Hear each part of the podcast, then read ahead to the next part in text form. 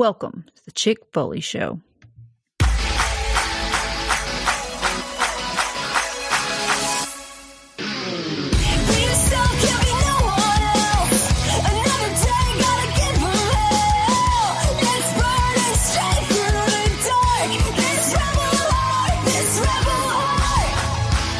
What is up, Foley fam? We are back with another huge wrestling show to discuss. Everyone has been eliminated from their various chambers.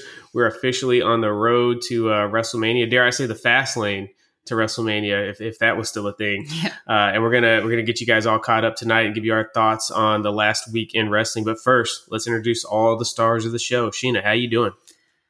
I'm feeling very strange.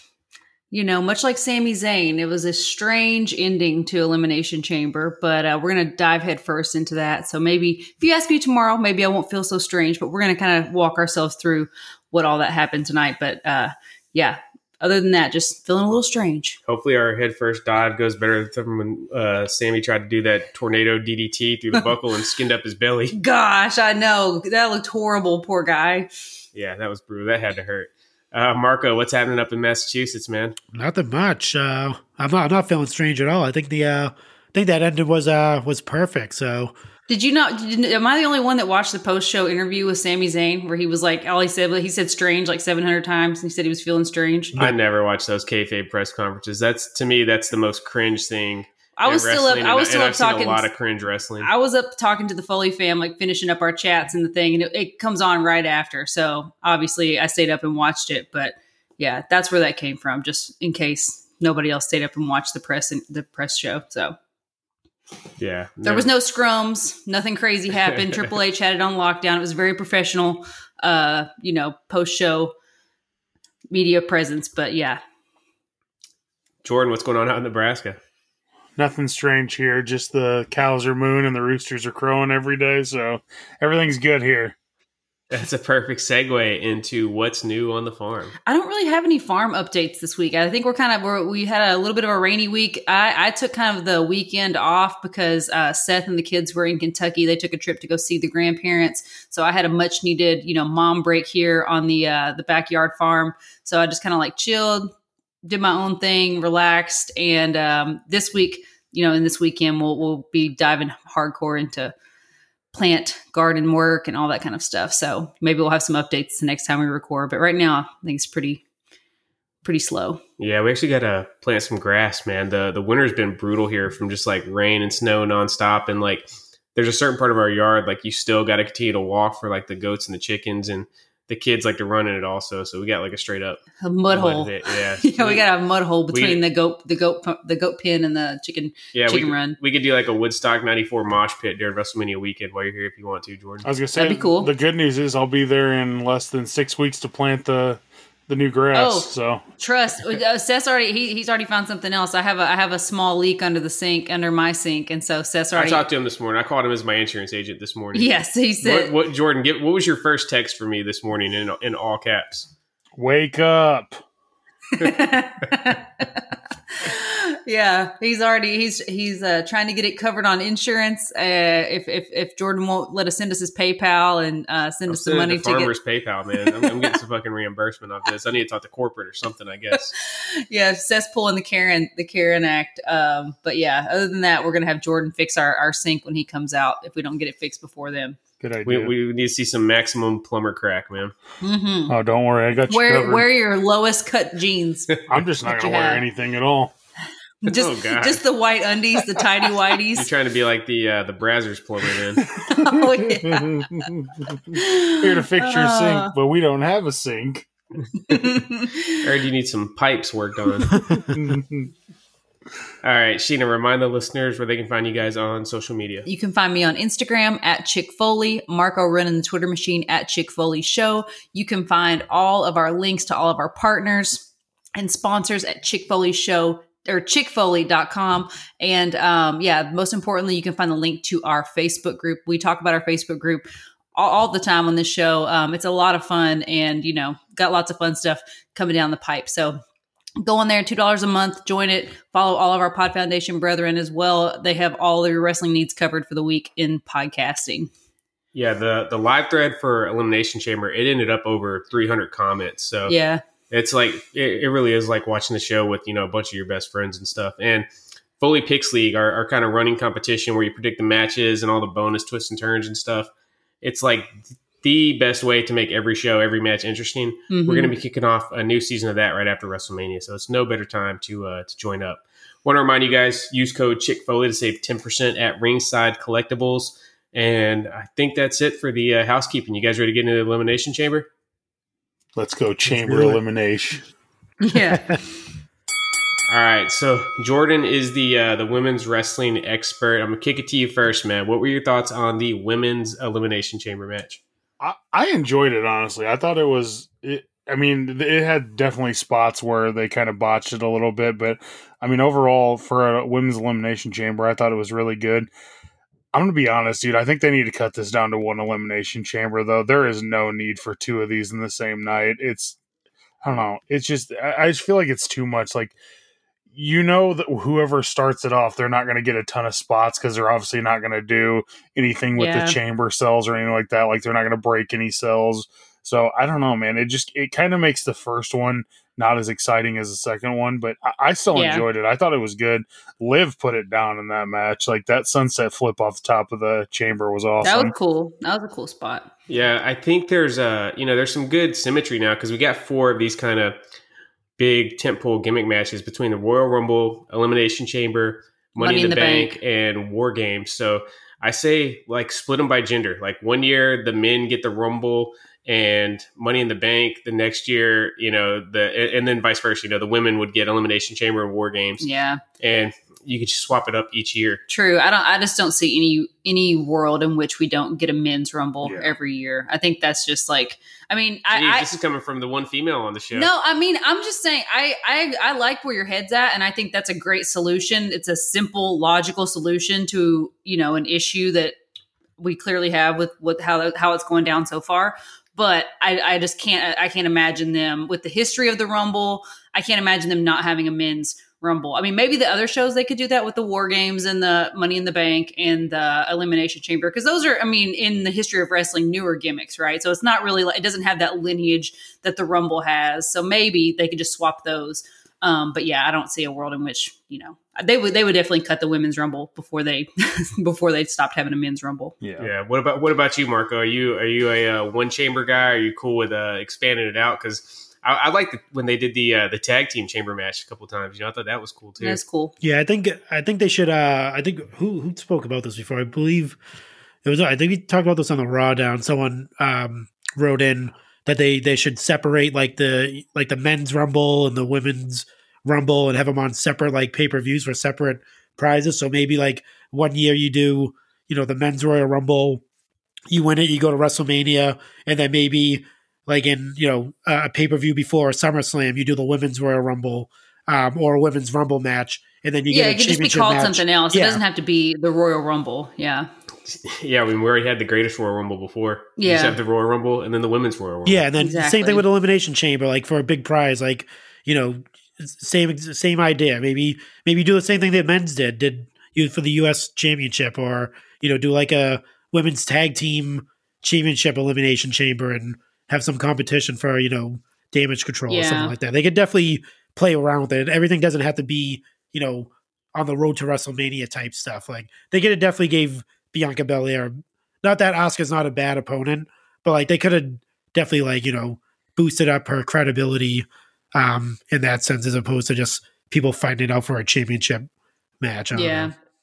Yeah. I agree with Jordan. The match was, um, unoffensive to me, but it's definitely not something I'm going to like, remember, you know, six, I thought it was six very months similar from now. To the men's rumble, and that it wasn't a bad match by any means, mm-hmm. but it was just very by the numbers, right? Yeah. Like everybody pretty much knew Asuka was going to win. Like out of the twenty-six person Foley Picks League, I think there were maybe two or three picks, people that didn't pick Asuka. So yeah. It was kind of, you know, a foregone conclusion, and then it seemed like they kind of went to it in like the most by the numbers way possible. Yeah, Carme- know, Carmella, Carmella lasted a long time. I, I had her on my P- Foley Picks League. I had her going out first, dude, and she surprised me that yeah, she. Yeah, Carmella did have a nice showing, so maybe they have something cool in mind for her. I do want to mention season. something because I mentioned it, and a couple of people agree with me. So I want to, I want to get you guys like, I, I like Raquel Rodriguez. I don't think she's like, you know, um, top tier caliber yet. But her ring gear is awful. She's got to have new. What, just like the leather get up. It's or like whatever? Yeah, it's like the natty like style cat suit, but she's got the whole back cut out because she does that like, you know, back flex type thing. But like, dude, I think if if she's gonna try to, you know, she needs. She just looks like she blends in. She's just like like women's wrestler number five, dude. Like she doesn't look like something special. Like if I was trying to like get to the top of the card and I thought that the company was like behind me a little bit, I would try to make myself stand out and feel a little bit special instead of just feeling like, you know, N X T tryout. Well, you know, she came in as Dakota Kai's like bodyguard or whatever, so she's always had kind of like a Sheezel vibe to me, you know what I mean? Like yeah. early Kevin Nash. So I always thought the look kind of worked for her. It's definitely not, you know, I don't think her looks like boosting her up the card, but I don't think it's offensive. I think I think it's holding her back. What do you guys think? I don't love her gear either. I just, I, it, I don't know, man. It's just like, like Sheena said, it's just basic, and there's, I don't know, there's just nothing to, to it to me. And yeah, I love Raquel, but the gear is not it. Yeah, yeah, she could have right. just went into any wrestling store and bought that gear. You know what I mean? Like, sorry, Marco, you gonna you gonna put me on an island, man, or what's what's your thoughts on it? About uh, about liking her gear, you mean? About Raquel's gear? Um, you know, uh, I don't know how she can. You know, I, I don't get the basis of it. Like, I don't think she's gonna stick out anymore if she has any like elaborate gear. Like she's already. I don't think it has to be elaborate. I just think it needs to. I just think it needs to say something about her character. That the gear that she has now absolutely says nothing about who she is or what she what she stands for. Like she's not. She's not edgy. She's not sexy. She. I mean, she's she may be all those things. I'm not saying she's not sexy. I'm just saying like her, she's not giving that energy, right? So you want to have just, like a big like double R, yeah, like, like how Double J had the yeah, big you wanna, and double J's. She, she has to have a cape yeah. or like a cape on or.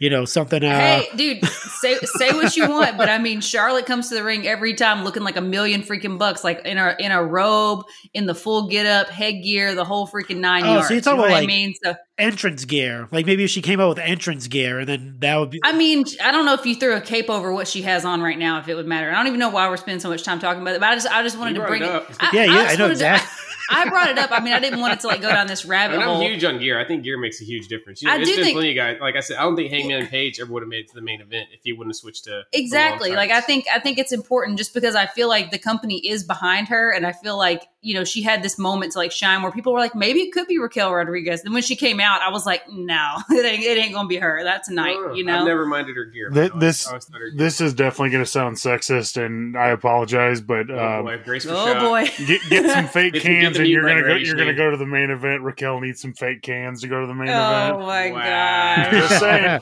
Hey, I'm just saying. Wow. Look, look at the landscape of the women's division right now.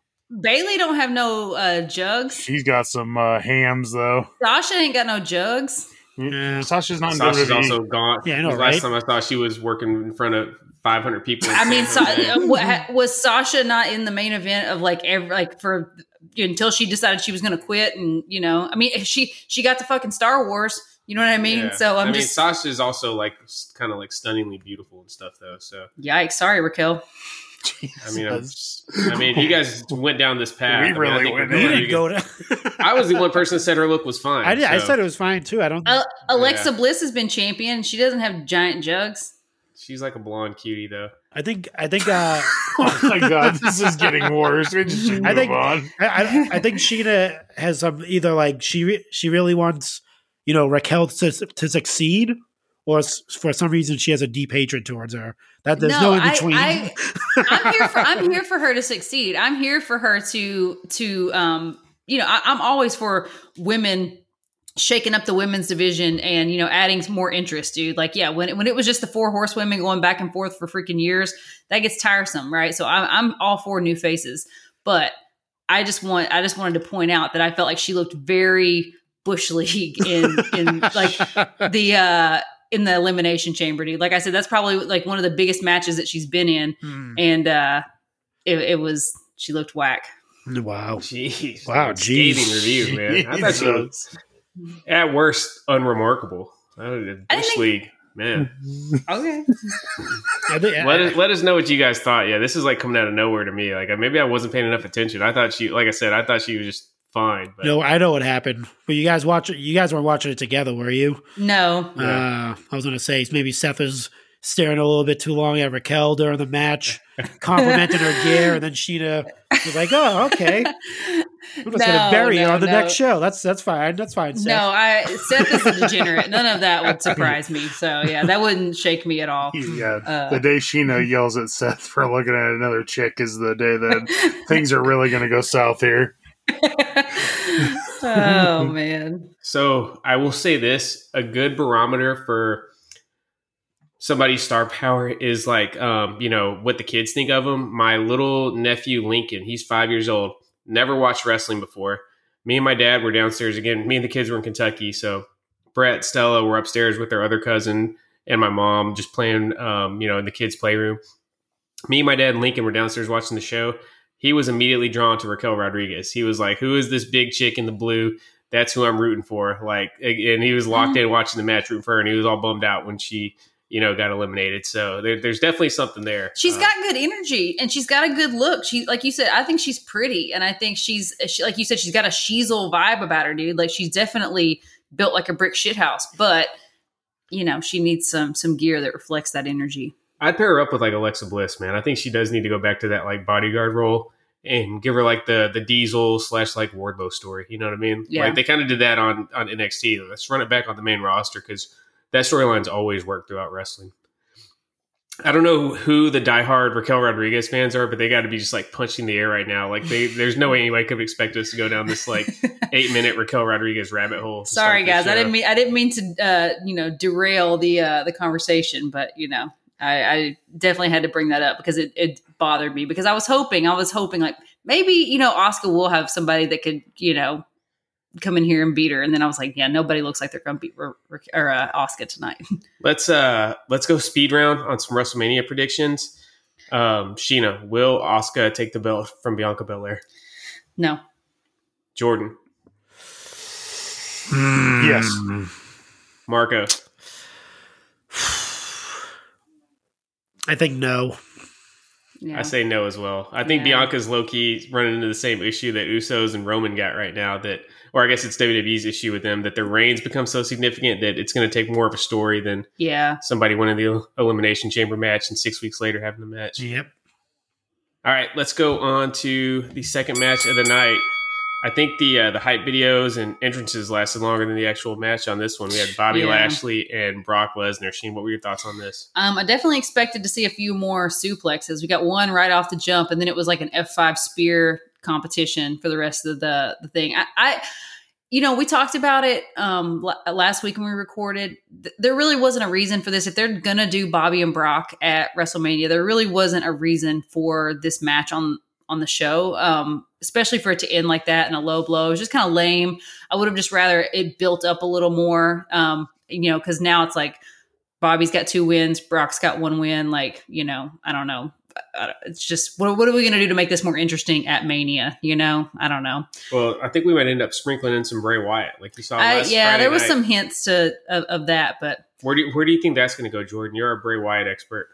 Not very far. I, yeah, I just I I have no hope for this. I did see this week though. Um, I don't remember who was talking about it on Twitter. It was one of the dirt sheets. They were talking about possibly Brock wrestling Omos at WrestleMania oh and Bobby and Bray being a separate match. Yeah, well, they came out on Monday night. M V P and Omos challenged Brock for WrestleMania, but I feel like that's got to be a swerve, man. Like Ugh. Omos can't go to Brock. I mean, yeah. To me, that's like, okay, I guess Vince really is back in charge of creative, dude. I see, because, you know, Bray worded it very carefully. He didn't say he wanted to fight whoever wins. He said whoever's left standing at the end of Brock and Bobby Lashley is who he's going to go up against. And, you know, even though Brock lost, he ended up walking out. True, I, I, but yeah. in what world are what in what world are you going to see Brock doing like supernatural bullshit? Like I can't imagine Brock being like, "Oh yeah. God, I'm so scared!" Like you know, oh, there's smoke. True. Oh, I mean, I don't think he's going to. Oh, be there's like, no, there's Uncle Howdy. Oh. I don't think he's going to be like. Why that, did you I mean, become maybe... Canadian in that sense, right there? yeah. Well, we were in Canada all weekend, so you know. I don't know what that has to do with anything. Oh, you know? oh I don't think he's going to be trying smoke. to scare him. But, uh... Oh, look at the smoke! You know. well, now now, now eh? you're a leprechaun. You Look at the smoke, man. Give me yeah, emotions. I, I'm kind of hoping that uh, they end up working this into a tag match, man. Like Brock and Bobby like unite to go against Bray and Uncle Howdy. That'd be pretty cool. Yeah. Would it though? Sure. I don't, Would it be I don't cool? know. I don't know. well, well what, who do you want to see Bray go up against at Mania, Jordan? I mean, does it really matter at this point? Like, yeah. Does it? I mean, yeah, I'm the biggest Bray mark in this whole group, and does it really matter who he goes up against? It's not doing anything for me at this point. So I'm still into I'm still into Bray, man. I still got it. This thing's gonna end up playing out, and he could end up being champ in the next year, man. Yeah. I, I'm still very high on Bray. Uh, Marco, what do you think about this Omos thing, man? You think it's just a swerve to set something else up? Do you think we might actually see Omos and uh, and Brock at Mania? Um, yeah, I don't think so. I think there's going to be some type of interruption with Bobby Lashley, and they'll probably have another another go at it at uh at Mania or something like that. I don't think uh, I don't think Omos Brock Lesnar match is uh is appealing enough for WrestleMania, but we've seen worse, so yeah. I can't even. Uh, Can't even say that it won't happen, but I don't think I don't think it's going to happen. Yeah, just just running back Brock and Bobby seems under, underwhelming to me. I could maybe see maybe Brock, Bobby, and Bray in a triple threat match. That could be yeah. kind of cool. I mean, we'll find out on uh, on SmackDown what uh, Bray Wyatt has to say about uh, you know the victor or the. Oh yeah, they're bringing back the uh, the Funhouse. Yeah, right? So it depends. So whoever, whoever uh, if he, you know, I'm, I'm assuming he's going to call uh, Bobby. I think I don't think he's going to call Brock Lesnar. And the crowd goes mild. I, I, I'm with Sheen. I don't see Brock acting scared or anything. Yeah, of that. I like, can't it, see, I, I just can't. can't see. I mean, Brock will sell for anyone. Dude. Yeah. Brock is is the man when it comes to selling. I can't see him selling like the supernatural yeah, stuff, he, dude. It just see, it seems so unnatural for, for Brock to do that. I, I'm only on board for Brock and Bray if Sheena does the video package in their little Canadian voice. Like, yeah. Oh, it's scary smoke. So scared. Smoke. I can't believe you guys didn't like the the thought of Brock and Bobby uh, teaming up, man. I think that would be cool, dude. Like seeing them become boys or whatever. I mean, that could be cool. I, I mean, I can see, I can see a world where like Brock, ne- Brock makes that really fun. I've never I seen just, Brock with a friend in W W E. I would love that. I think, I think seeing Brock with Bobby would be cool, and they would make it a lot of fun. But I think um, they need a better opponent than Bray. In my mind, Brock's best friend in W W E is still R-Truth from that one like one-off oh, moment yeah. back in two thousand fifteen when yeah. when Brock and Undertaker were brawling backstage and they finally got him separated, and you hear R-Truth go, "Brock, you good, bro? Brock, you good, bro?" R-Truth is freaking hilarious. Where's R-Truth? Where been, is man? R-Truth? Ever uh, since the twenty-four seven title left, he's just been gone. Yeah, man. I miss him. He didn't get released, right? No, we would have heard about that. I think if R-Truth got, there a long time. Yeah, if R-Truth got released, that would have been news. I dude. mean, aside from Triple H, is there anybody that's been on, and maybe like Cena, is there anybody that's been on the roster longer than R-Truth at this point? Uh, I don't know. No. I guess Undertaker, if you consider Undertaker. Because yeah. when did R-Truth join? Like two thousand six, Jordan? Mm, yeah, see. Sounds about right. Yeah. Definitely one of the longest tenured guys there, man. He's got, I think he's second to Raven for most title reigns ever. Man, we are really going off the rails tonight. Ten minutes on Raquel's gear, and now we're on R-Truth. This is Truth is fifty uh, years old. Yeah, fifty years old. Holy shit! Ron the Truth Killings. Wow, his in, his initial run with W W E was from ninety-nine to two thousand two under the name K Quick. Okay, and then he wrestled in T N A um, until two thousand seven, right? And then yeah, he was Ron Killings. He was and the N W A now. Champ, Ron Killings.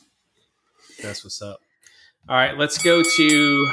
The uh, the mixed tag match, the Grit Couple, hate that name, versus Judgment Day. Marco, what'd you think of this one? um, it wasn't bad. It was entertaining.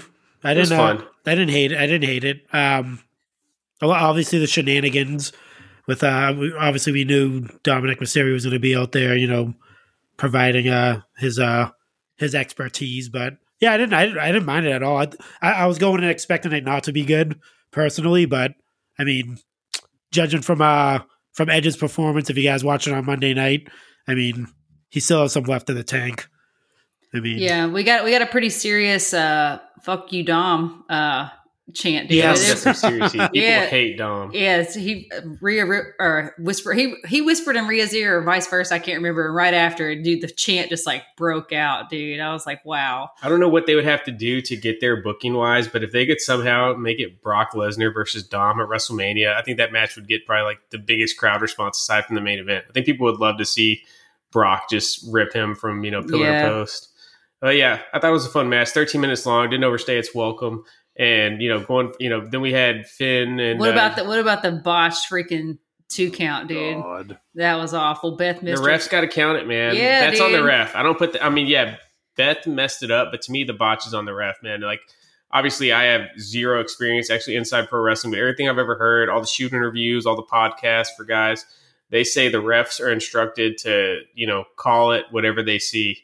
He should have just counted, man. Yeah. Or, and the other thing is, I think uh, it looked like Edge lifted his shoulder up, right? Edge did the right thing, but the oh, ref like still yeah. acted like he was still counting and waited until Beth did it. If you watch, Edge was the the pro in the yeah, situation. Yeah, I didn't I didn't see that, but yeah, that, that's definitely yeah. So I don't really, I mean, pro move. yeah, it sucks that Beth missed it. I don't really blame her because, like, dude, you got seventeen thousand people there. Your adrenaline's pumping. You know, millions of people are watching, like, around the world, like. Yeah, you oh, can yeah. Get I wouldn't get out can, there and do it. I'm yeah. not. I'm not talking shit about it. You missed your cue. Yeah. I, I I blame but, the ref for that one, man. Yeah, it did look pretty bad though. But uh, but yeah, Judgment Day came out, cost Edge the United States Championship match at um on Monday Night Raw, and I, I think we're gonna get that Hell in the Cell match that was rumored for the Royal Rumble, Edge and Finn Balor, and I think it'll be pretty dope. Mm-hmm. Yep, that'd be good. You guys down for that as an addition to the uh, WrestleMania card? Sure, why not?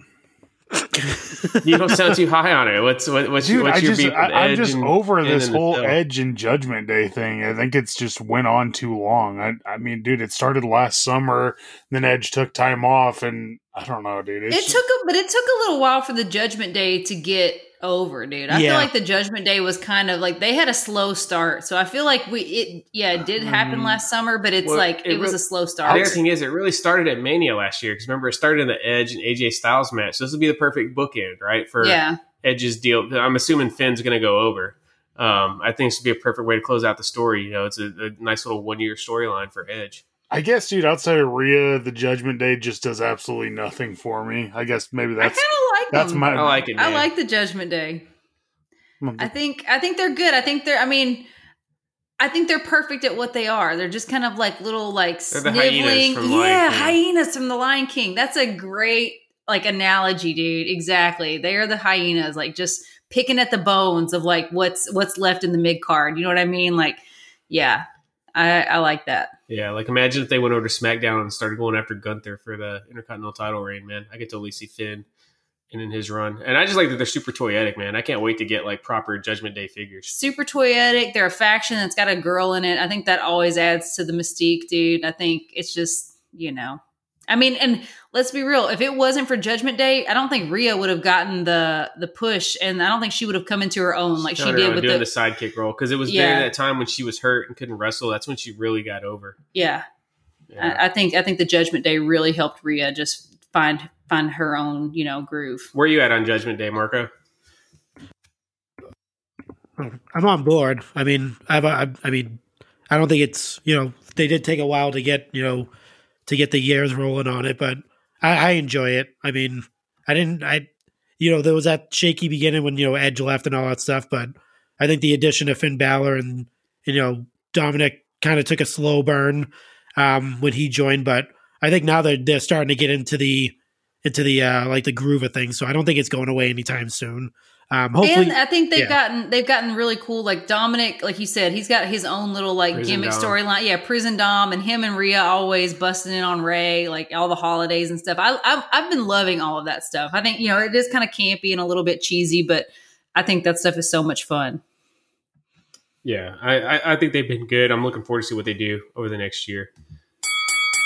All right, so this match really stole the show to me, man. I actually yeah. thought it was better than the main event. The men's Elimination Chamber match, I kind of got to go back, take a trip down memory lane and rewatch a few Elimination Chamber matches. But to me, I think this might be second to the first ever one for my favorite chamber match of all time, man. This thing freaking rocked. All six guys showed out.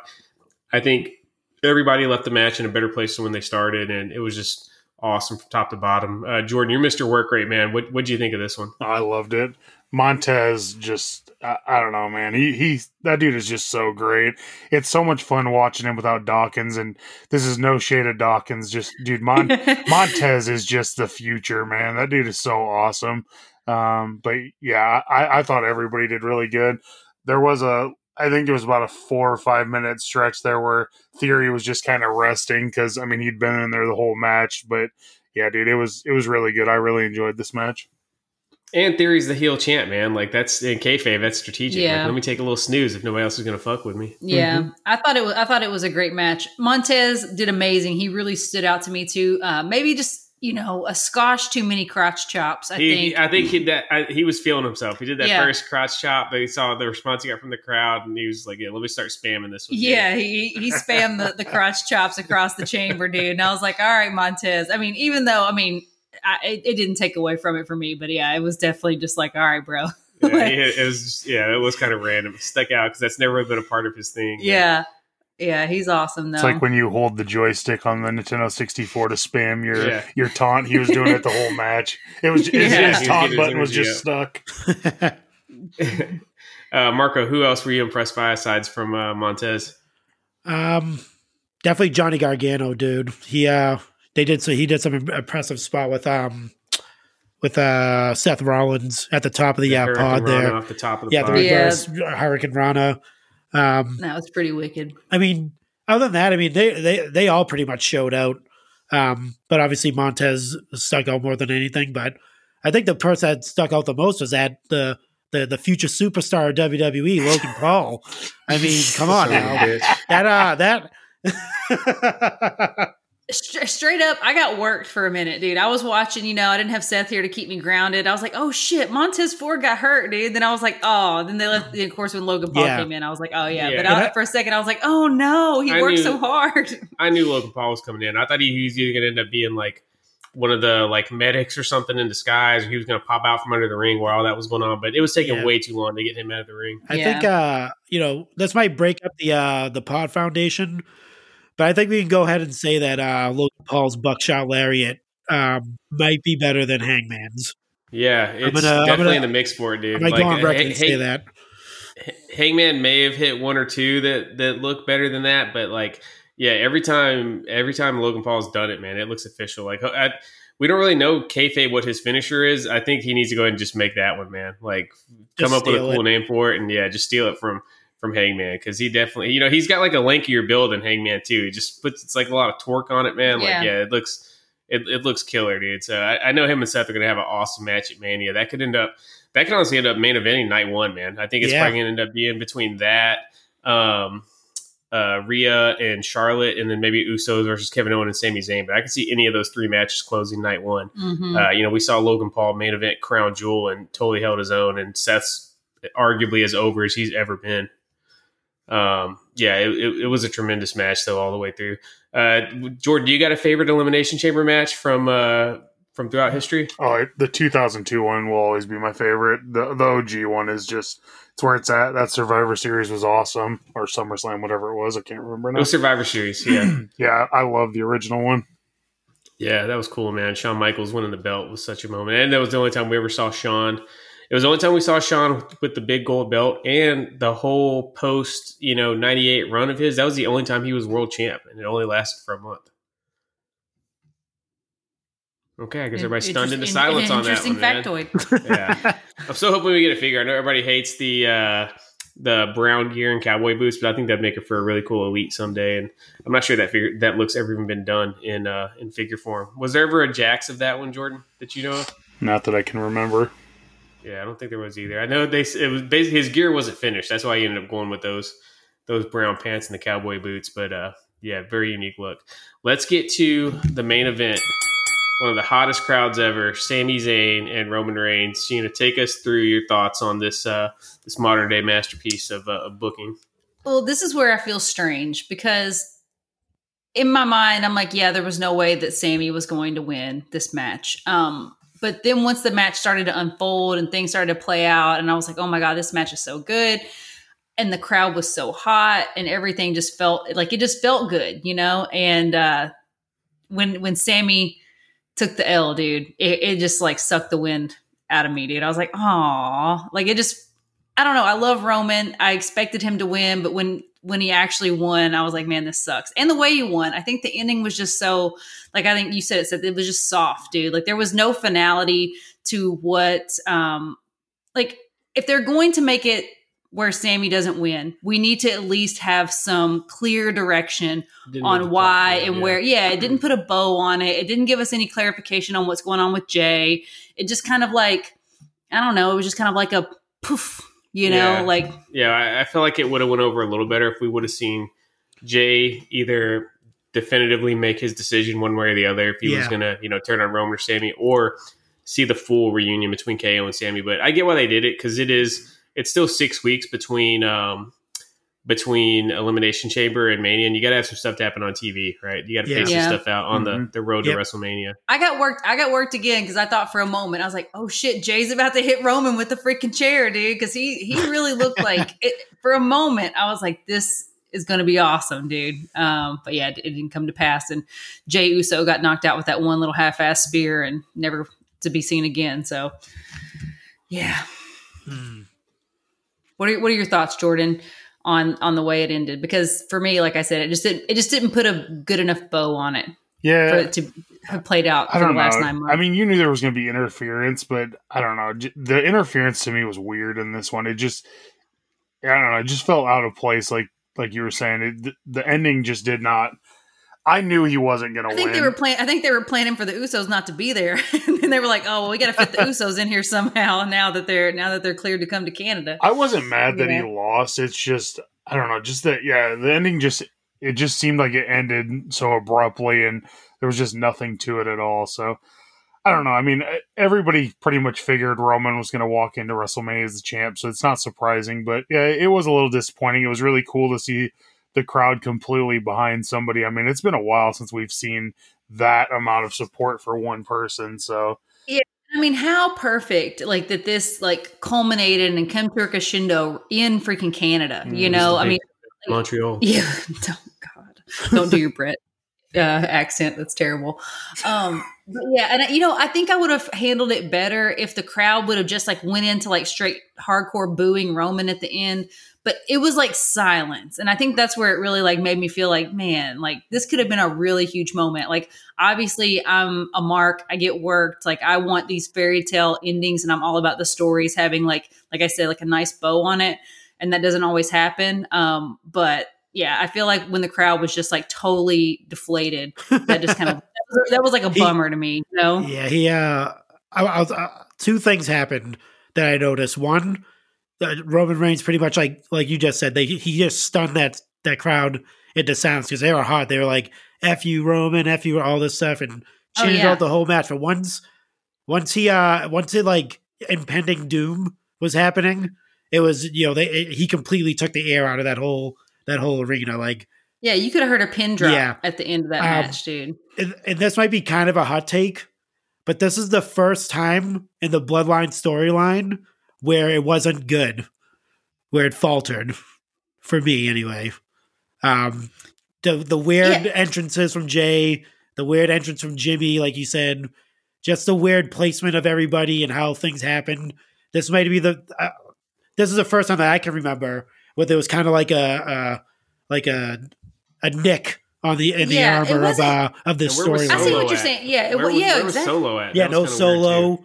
Um, it was just, it was weird. Like Paul Heyman came in, like you do that towards like, like Brock Lesnar. I get like his Brock, Brock Lesnar's like, you know, he's devious. He's going to pretty much try to kill Roman Reigns, you know, and then, you know, and they have that history, Brock and Paul Heyman. So I could see Paul Heyman trying to interrupt a match between, you know, Brock and Roman, but like, yeah, but why did come, they feel like, yeah, exactly. Why did they feel like they had to interrupt freaking yeah, Sami Zayn? For, for, you know, the, the honorary Uso. Yeah, yeah. Kevin Owens. It's like, you're hitting, it's like, he's not as, as maniacal and crazy as Brock Lesnar is, or as dangerous. So, I mean, you, you didn't need Paul Heyman to judge. It was just, like I said, it was just weird. And I think, like, like I said, this is the first time, like, in the storyline that nothing made sense. Yeah, well, and it was so good leading up to this. I think that's what also made it feel a little adjacent is that what, like, it was like the few weeks leading up to this moment were so good, like on Raw and SmackDown, that like I think we just had our our hopes too high for how this was all gonna shake out. I got some. Go ahead, go ahead, Jordan. I was gonna say, Sheena watching wrestling by herself is like Michael Cole, except without the script in front of her. She's like, "Oh my God, this is a moment! Oh, is, is Sami gonna win?" I can just imagine Sheena was in the living room screaming exactly. at the T V. I don't have, I don't have the yes, I don't have the anchor of reality over here, just like, you know, bring, bringing me down, dude. I, I'm, all, I'm like flying high. I'm like, oh, this is gonna be awesome. Seth, you know? Seth really is the anchor to bring you back to earth. Like every once in a while, I'll get hyped on something. he's like, you know, that's not going to happen. And I'm like, God damn it. Yeah, I know, dude. It's less so now with, with Triple H in charge, man. He actually does give us what we want sometimes, man. But uh, I had some issues like in kayfabe, dude. Like, so the second ref, you know, the first ref takes a bump. Jimmy Uso comes out straight up, beats down Sami Zayn, mm-hmm. and the ref, the second ref just ignores all that. Like, how did he not see it? Yeah. You know what I mean? Like, yeah. It, I, I just don't get the second ref thing sometimes. Like, if they're going to make the second ref look that incompetent, just wait until the first ref recovers, right? Yeah. And then the other thing is, like, Kevin Owens, you know, he let everybody run in and do all their bloodline shit before he showed up. Like, why wait till after the match I mean, to show up? That's true, but I was listening to something earlier, and they, it made a good point that, like, Kevin's not Sammy's, like, homeboy. That's not his bodyguard. You know what I mean? Like, he he yeah, wa- he, he wasn't there to he though. wasn't there to save Sammy from losing. He was there to save Sammy from getting killed. You mm. know what I mean? Like, it was just like, you know, I'm not. I don't care if you lose this match. Like, it's whatever. But, like, I'm not gonna let them just, like, murder you. you in know? my mind, because, you know, it was in Montreal, which Kevin Owens has a home there. Like, in kayfabe, I just booked it in my head that he was, like, watching at home, and then when Jimmy showed up, he was like, "Oh, hell no!" and just drove to the event from there. You know? Yeah. Because he was in his jeans and stuff. So, you know, it, it makes sense. Um, yeah, I, I still give it a thumbs up. It was a cool moment, uh, getting to see that kind of crowd response. I never had any any doubt that Sami Zayn would win. I thought maybe, you know, if they wanted to pivot for something for the main event of Mania, maybe we'd see some sort of, uh, you know, schmoz finish. But mm. Roman ends up one over, and now we're staring down the barrel of fucking Stardust and Roman Reigns. Yes. In WrestleMania. Like, I don't know. I'm starting to become a little bit more hopeful, man. I, I like, if you'd have asked me a couple of days ago, I'd say there was like a zero point zero zero zero zero zero one percent chance Roman actually wins. I'm up to like maybe like four or five percent, man. I think there's a chance Roman still wins this thing and they keep it going, man. Yeah, I mean, where, that, where, where are you guys at on Cody and Roman as, as the main event? I, I, I mean, I wish Cody. I, I think Cody's winning. I mean, it's definitely going to be the main event. Um, Because, yeah, I can't imagine that they're yeah. doing all this, like, um, you know, paying homage to, to Dusty Rhodes, and then they're just going to, like... Yeah, yeah. They, they look at, like, they... Piss it away. Yeah, full steam ahead with the storyline. And, and the, the other thing, too, I mean, I wish I didn't read any rumors and stuff. I've been trying to stay away from that stuff, but there are rumors that after Mania, pretty much Roman's, like, taking time off. So yeah, I've heard that, too. Yeah, yeah. I could Brock see that. Lesnar schedule. Yeah. But uh, yeah, I think I mean just a change in the yeah. You don't you don't get thing. a new face and new teeth and for uh, just for yeah. you know for wrestling. Yeah, they. I don't know. I think I think too. Like, you know, uh, as much as I want the bloodline storyline to go on, judging from the elimination chamber and that finish and stuff like that, like I, I'm I'm in fear that if this drags on any longer, that it's gonna it's gonna start getting picked apart by you know people about. You know, yeah. how good it was at the beginning, but now it sucks. Exactly. Now. So, well, I like think- I mentioned before, I, Sami Zayn, I mean, Sami Zayn is the only reason that the bloodline is still as hot as they are. Yeah. Like, let's be honest, yep. because, like, they wouldn't be as um, interesting, or, like, none of this would have happened without Sami Zayn. He breathed new life into them, and he extended the life of the bloodline. I've said that before, and I just, I stand by that, because I feel like it was getting a little bit, like, you know, oh, Roman's winning again. You know what yeah. I mean? And then bit, like, Sammy N W O came in. ninety-eight Yeah. And then Sammy came in and he, he just brought something new, you know what I mean? And made it more fun, made it more interesting. And we knew eventually, like, he wasn't going to last, you know? So it was like, when, how, you know, and then I think they just built us up. And remember yeah. Sammy and Solo Sikoa both came in around the same time. And yeah, I think between the two of them, two totally different energies, but I think they both just breathed a lot of new life into the storyline. Yeah. Uh, All right. Uh, I personally ahead, can't wait to watch Cody pin Roman while I'm sitting next to Seth and Sheena, because eight, oh, eight years dude. ago at this time, they were dancing on my grave as Bray was getting Please. beat and pinned. You and then uh, those- I get to stomp out uh, Seth's Roman Reigns foam fingers and all that stuff. Watch okay. him throw his Roman Reigns stuff in the garbage. It'll be like Super Bowl all over again. I have, I have, well, Seth, Seth won't be in his full Roman Reigns cosplay, though, as it happens. I, so. I, I, I have I have a request on that night, as as as we know, like the you know towards the end of the match, because we can all we've been watching wrestling forever. We can pretty much gauge when the match is going to end, when the finale is. We have to FaceTime, because I need to see I need to see reactions of when it happens. Like this maybe, can't go maybe unnoticed. We'll maybe we'll set the maybe we'll set the camera up and we'll record the uh, the main event. You've seen those videos from the Super Bowl Eagles fans smashing their T Vs, yeah, right? That's gonna be yeah, that's what I'm it's doing. Dude. Man, that's gonna be fitting. We're gonna have to buy a new T V again while I'm there. It's gonna be great. We're, well, we're yeah. most we'll most likely be watching on the on the backyard, man. And oh our, our back porch T V is like a hundred and fifty dollar Vizio. So if that, I really do feel that mad, it ain't It ain't the end of the world. The T V's getting I, I don't think I'm going to get that emotional about it. I think, uh, you know, I, the cool thing about wrestling is, hey, there's always a new show the next night, man. So yep. Story just goes on. You could just uh, wear your next loser shirt the next night. yep, yeah. Yep. Uh, real quick, I just, uh, we're not going to go too in depth on this. We'll do another little speed round. But um, there was a rumor came out this week that, you know, Kenny Omega to W W E may become a thing later yep. this year when his contract expires. Jordan's the gambling man in this group. So we're all just going to go from one to ten Jordans on how realistic we think this is. So one one Jordan means, you know, this is never, ever, ever going to happen. ten Jordans is like, you know, this dude's main eventing Survivor Series this year. So, Sheena, you can start us off from one to ten Jordans. Uh, what do you think the odds of Kenny Omega showing up in W W E are? I think it's a four. I think, um, you know, where, where there's press, there's at least a little bit of, you know, talks or something, but I don't see any world where Kenny Omega comes and, and uh, joins W W E. Marco? I'm going to go, I'm going to go, s- I'm going to go six. I'm going to go six okay. Jordans. Uh, I think... I think during that whole like time when they were like supposedly trying to poach A E W wrestlers, um, I think uh, he was definitely one of them, which they have confirmed. Um, and they are saying W W E, like they had some like changeover where it's like they they have some like big acquisition that they can get because they were gonna there was like some things about Jay White and if he was gonna join W W E, but now it kind of shifted gears because I. supposedly there's a bigger star yeah. that they may big, get. Bigger fish to fry. Yeah, mm. so I mean, I, I could see it happening. Uh, I mean, would I, I would love it. I mean, I'm a Kenny Omega fan. Um, I would love to see him in, uh, with the likes of a Seth Rollins in the ring with, obviously him and uh, Cody going at it maybe.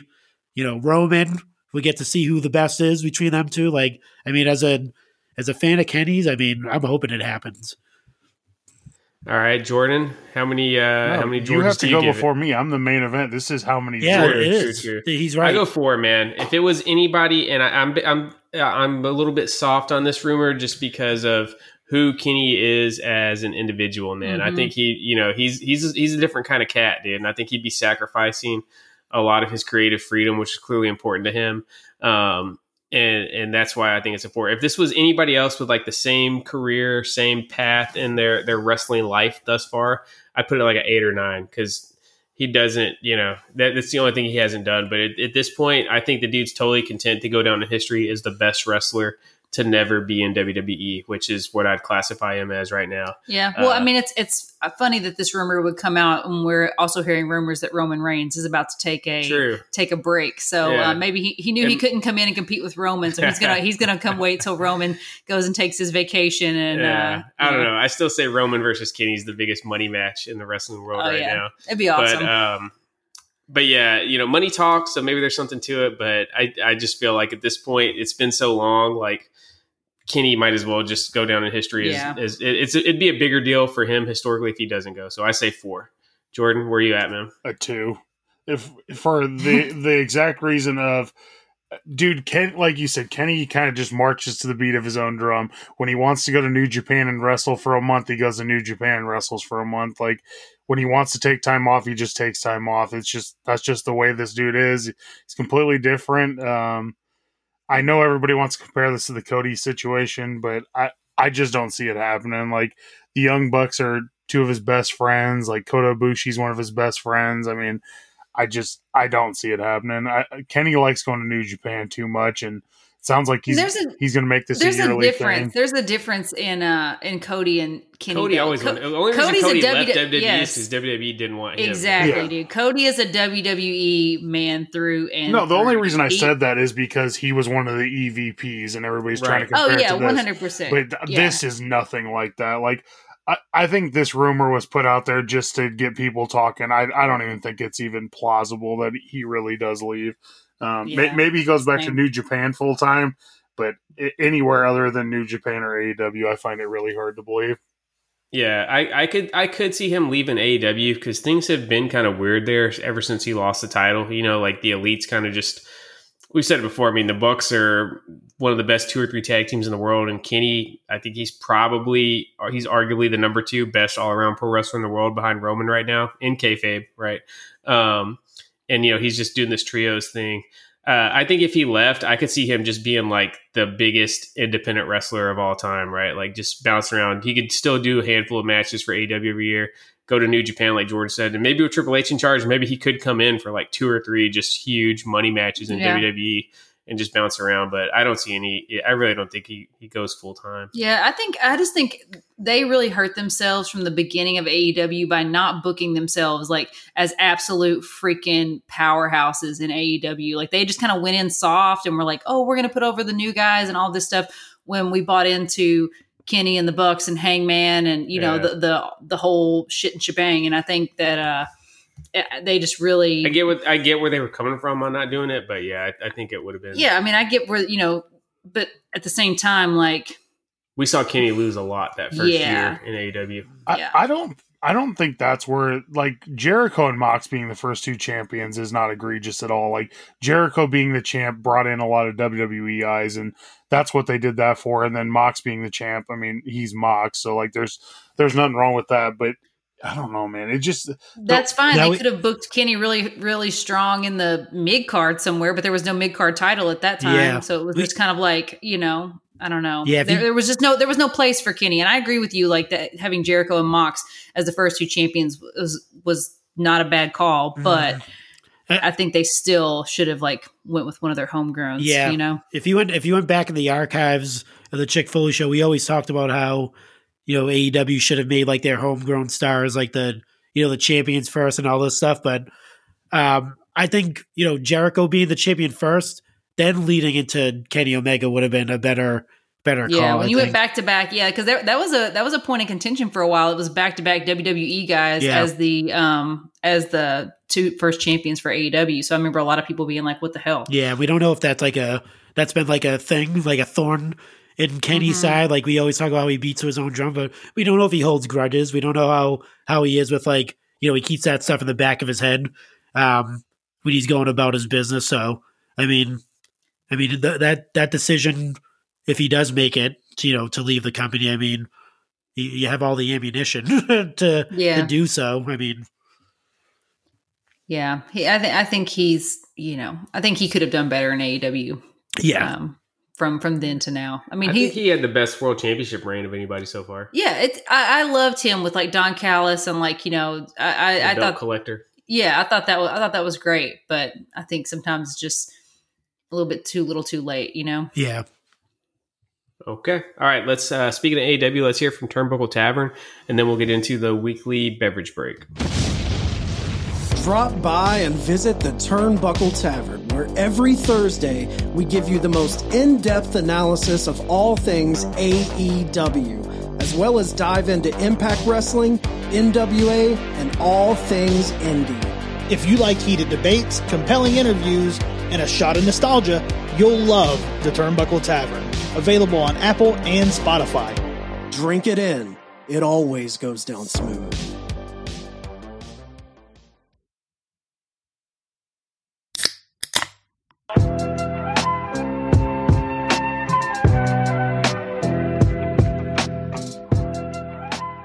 It's time for the weekly beverage break where we tell you guys what we're sipping on while we podcast. Jordan, get us started. I am drinking, uh, it's from Wild Onion Brewery in Lake Barrington, Illinois. It's a hazy I P A peach ubi goober. It's uh, it definitely hits. You get a good peach flavor with it, and it's a really good I P A. So it's only six point five, so it's not too bad either. I love a good, I love a good peach. six point five, bro. It's a strong ass beer, dude. Not for Jordan. Jordan's a freaking tank, dude. Dude, I drink fucking bourbon every day. Like six point five is like uh, juice to me.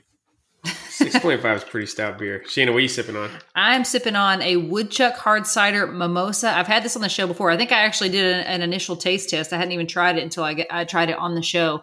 Um, it's cider and O J, and give it a little shake and enjoy. It's a five point five. It's pretty strong too, especially for a cider. Yeah, it is gluten-free for all our celiac friends. It's out of Vermont. Um, it's delicious, and it's the last one in our house, and Seth so graciously allowed me to... Uh, still kind of pissed about that. I got a six-pack of these, only got to drink one of them. I wouldn't call it. Lose, I, I wouldn't call it graciously. We heard the conversation. Yeah, this is one of those. Uh, if you guys have been following along in the cutting room floor, uh, where we should be recording things, then just make like a big mashup at the end of the year for all of the the clips that need to be uh, heard by the people. uh, Marco, what are you drinking? Uh, just sipping on a, a classic uh, Broken Skull American Lager. Nothing, nothing crazy tonight. Trying to keep nice. it uh, keep it chill.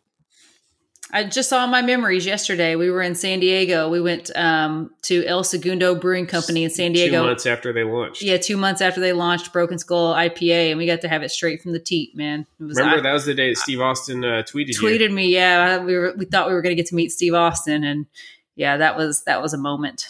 This is a moment. Yeah, this is a moment. Sheena had her my, moments. I, I got myself worked up that day too. I was like, holy shit, man, we need to turn around. We're going to go meet Steve Austin at the brewery. I'm drinking a, uh, this is, this is by Rogue, one of the original uh, craft breweries. They're, you know, they started in nineteen eighty-eight out of uh, Newport, Oregon.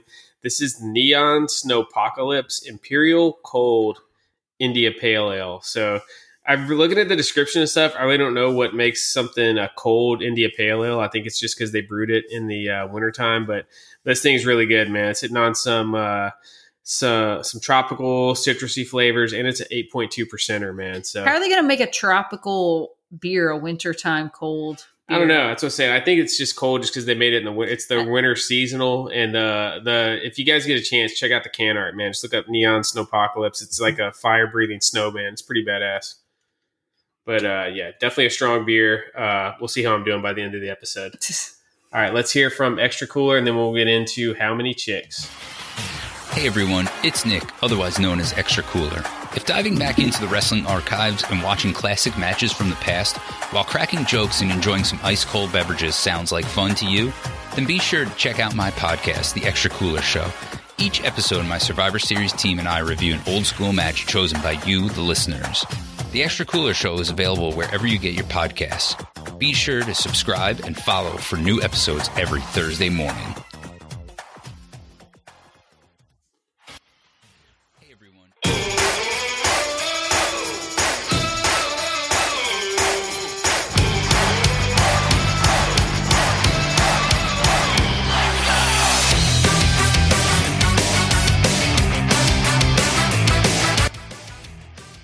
All right, it's time for How Many Chicks. I gotta say, I think they messed up by debuting that song back on uh, Friday night on SmackDown. Yeah, I think they should have saved, saved it for Elimination Chamber. You're right. I think right. they should have saved it for Elimination Chamber, man. It still hit though. Still hit. Yeah. Dude, the, maybe the maybe interest- they need to reintroduce it to people. Maybe they thought they need to reintroduce it the night, you know, yeah. the night before. But it got me. It got me a little misty, man, when he came out and the crowd just went wild. And he was playing his original music, and it just, yeah, it made me. Uh, Got my eyes started sweating a little bit. Yeah, if they would have, they would have played it for the first time at Elimination Chamber, and nobody would have known who it was, guaranteed. What? I don't know. Joke. They were singing along That's on SmackDown. Good God! Oh, it was in his freaking home country. You don't think they would have known who it was? Like I'm I joking. was about to say, dude. I was like, Jordan, I don't know what show you were watching. Good but, God! Yeah. You guys are like, look. Yeah. We got some good old. Seth, I thought chance. you were supposed to uh, anchor Sheena down. I got her hook, line, and sinker right there. Yeah, you did. You know, Sheena was talking about getting choked up when he came out to that song. But once again, it shows you Sheena told. turns into just a total freaking mark. Dude, when I'm not around. I can't help it. It just oh, it, it felt so good. He was just looking around. You could tell he was about. He was trying not to get choked up, dude. This is the biggest moment in his freaking career, dude. There's that like, word again. It's a moment. It's a moment. Yes. You, Sheena Cole. Sheena I'm Cole. A moment, I'm, a, I'm a moment mark, dude. I can't. Dude, I'm telling you guys. I'm, I'm like Vince. I like moments, dude. It's. All about the it's all about the moments, dude. You, like individual matches, they, they they come and go, but you do not forget those monumental moments in pro wrestling.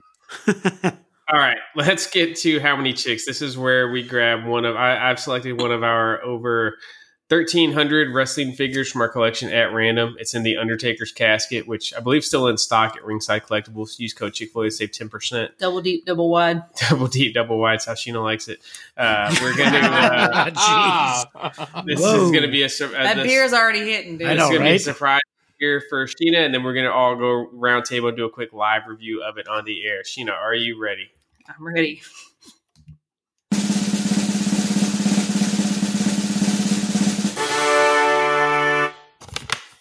Oh, we got a Rhythm and Blues, Greg Valentine.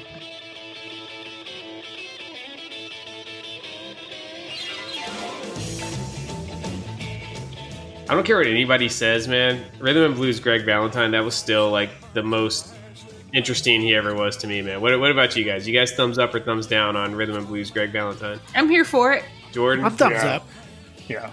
Yeah, I, I you know, I think... I think Greg Valentine was like, you know, almost like the Cesaro of his day, just like a really awesome worker and stuff. But that was like before all of our times. That was like the late seventies when he was having those matches, and like the really early eighties. He was just always the most fucking boring dude to me when he came on T V when I was starting to watch wrestling, man. Um, but yeah, so this is the uh, the fresh. This is one of I think this may be like the the freshest figure we've ever had on How Many Chicks. Just just dropped basically within the last month. Uh, part of Mattel's revived retro line. Uh, you know, this guy was famously a, mm-hmm. a canceled Hasbro. This was like one of the holy, the true holy grail figures for the longest time, and now he's pretty much widely available. I haven't done a check, man. It's got to be hurting like the secondary value of all those old prototypes and stuff that were out there. But uh, you got him in hand, Sheena. Give us, give us your thoughts. I mean, he looks great, dude. He's got his uh, Elvis-esque Rhythm and Blues look, black hair, Greg Valentine, which is which is definitely a look. Um, got the, the Elvis aviators.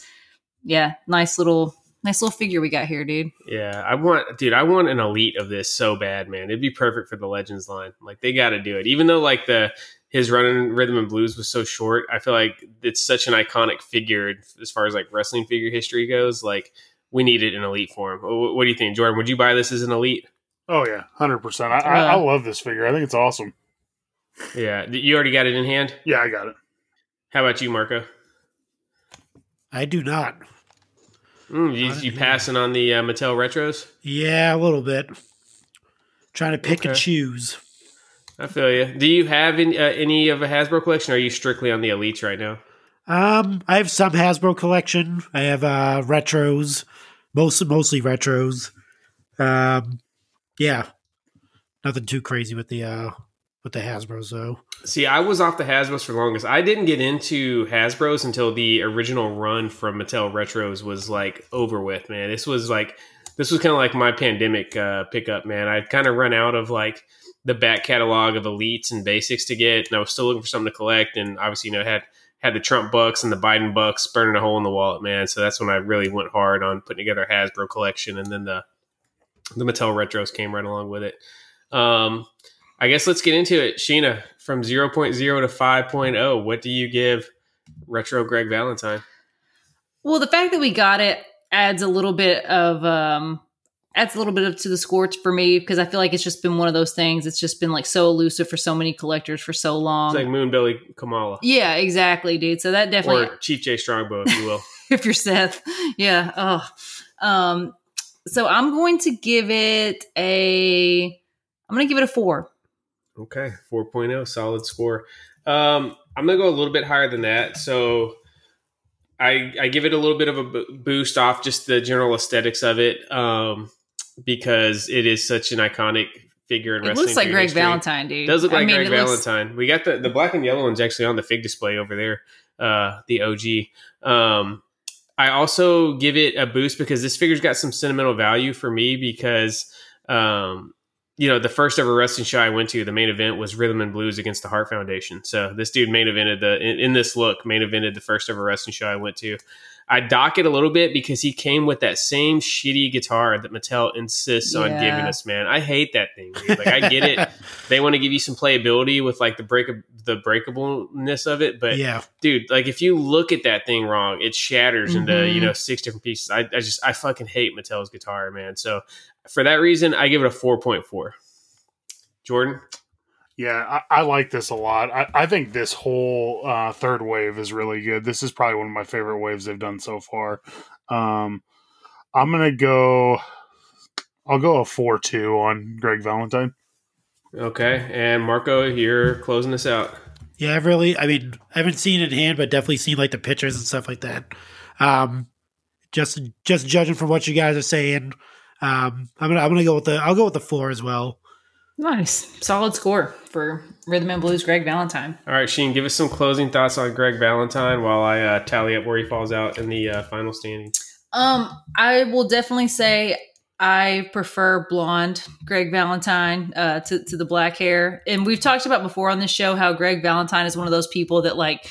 You know, he looked fifty when he was like thirty, and he still looks fifty when he's yeah. like seventy, you know? Yeah. So it's just he's like, never aged our he's whole never life. aged. He looks like the same uh, ever since we were, we were kids. But yeah, overall solid figure. Stoked that we have it. Stoked for all the collectors who have, uh, you know, done the rally cry for this thing for so long. And, uh, you know, they killed it. All right. So Greg came out to an average of four point two.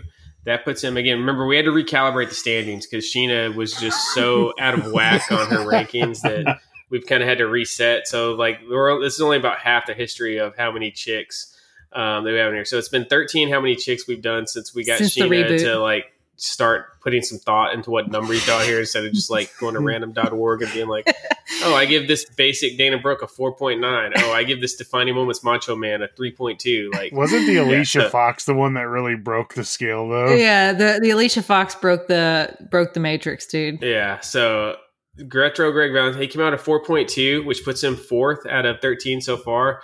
Totally respectable. Um, for comparison, the only other retro slash Hasbro figure on here was the Brock Lesnar, and he got a two point seven. So yeah. Greg's lapping oh, the the beast.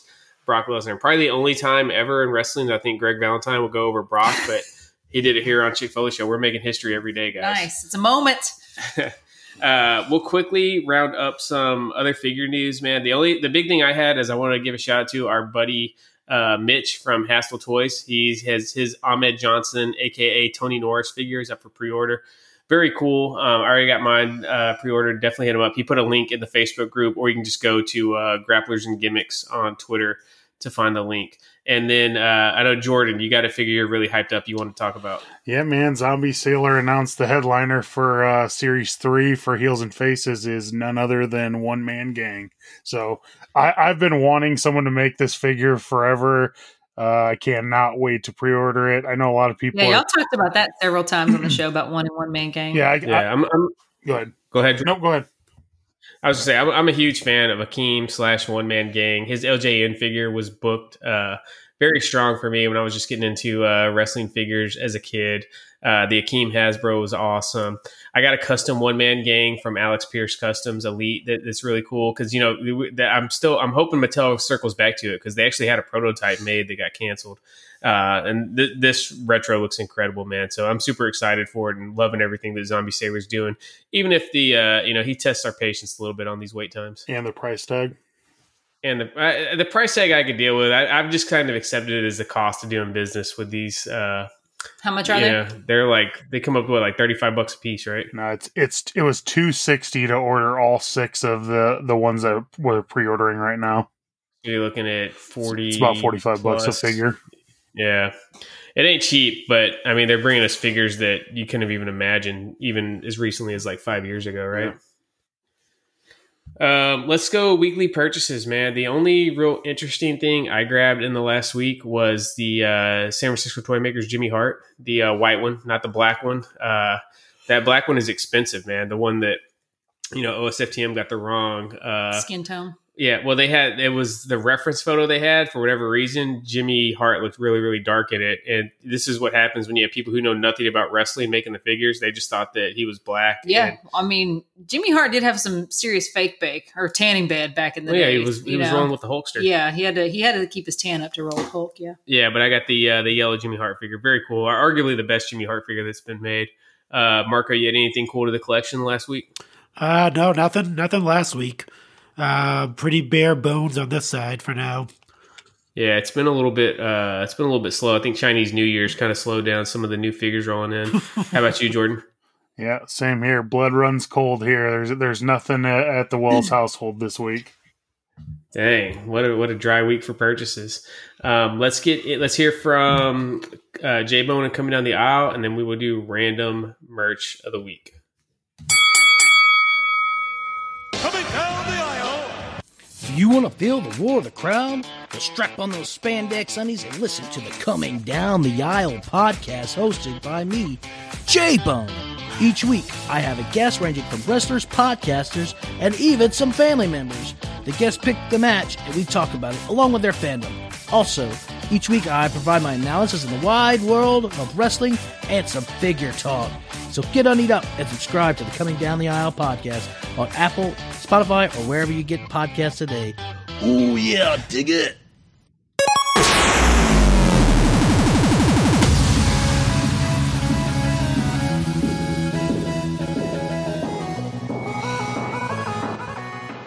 All right, it's time for random merch of the week. This is where we scour uh, eBay or the other usual suspects to find uh, just some really cool, hard, you know, rarely seen, hard to find items and stuff that may be out there for you to purchase. Uh, this week was definitely on the pricier side. Before we get into it, I do want to give an update. It's an item that uh, we, it was one of the first couple random merch of the weeks that we had. Still floating around on eBay. Macho Man Randy Savage's Bonesaw gear. I was going to ask you if Bonesaw was still available. I'm so it. glad so, yeah, you my, uh, went. I, I kind of alternate. Looked. Sometimes I'll just search by newly listed. Sometimes I'll go by uh, highest price. And since it's the first time we've done this segment in a while, Um, I just searched W W F and then sort by highest price, right? Just to see what all kind of crazy stuff's out there.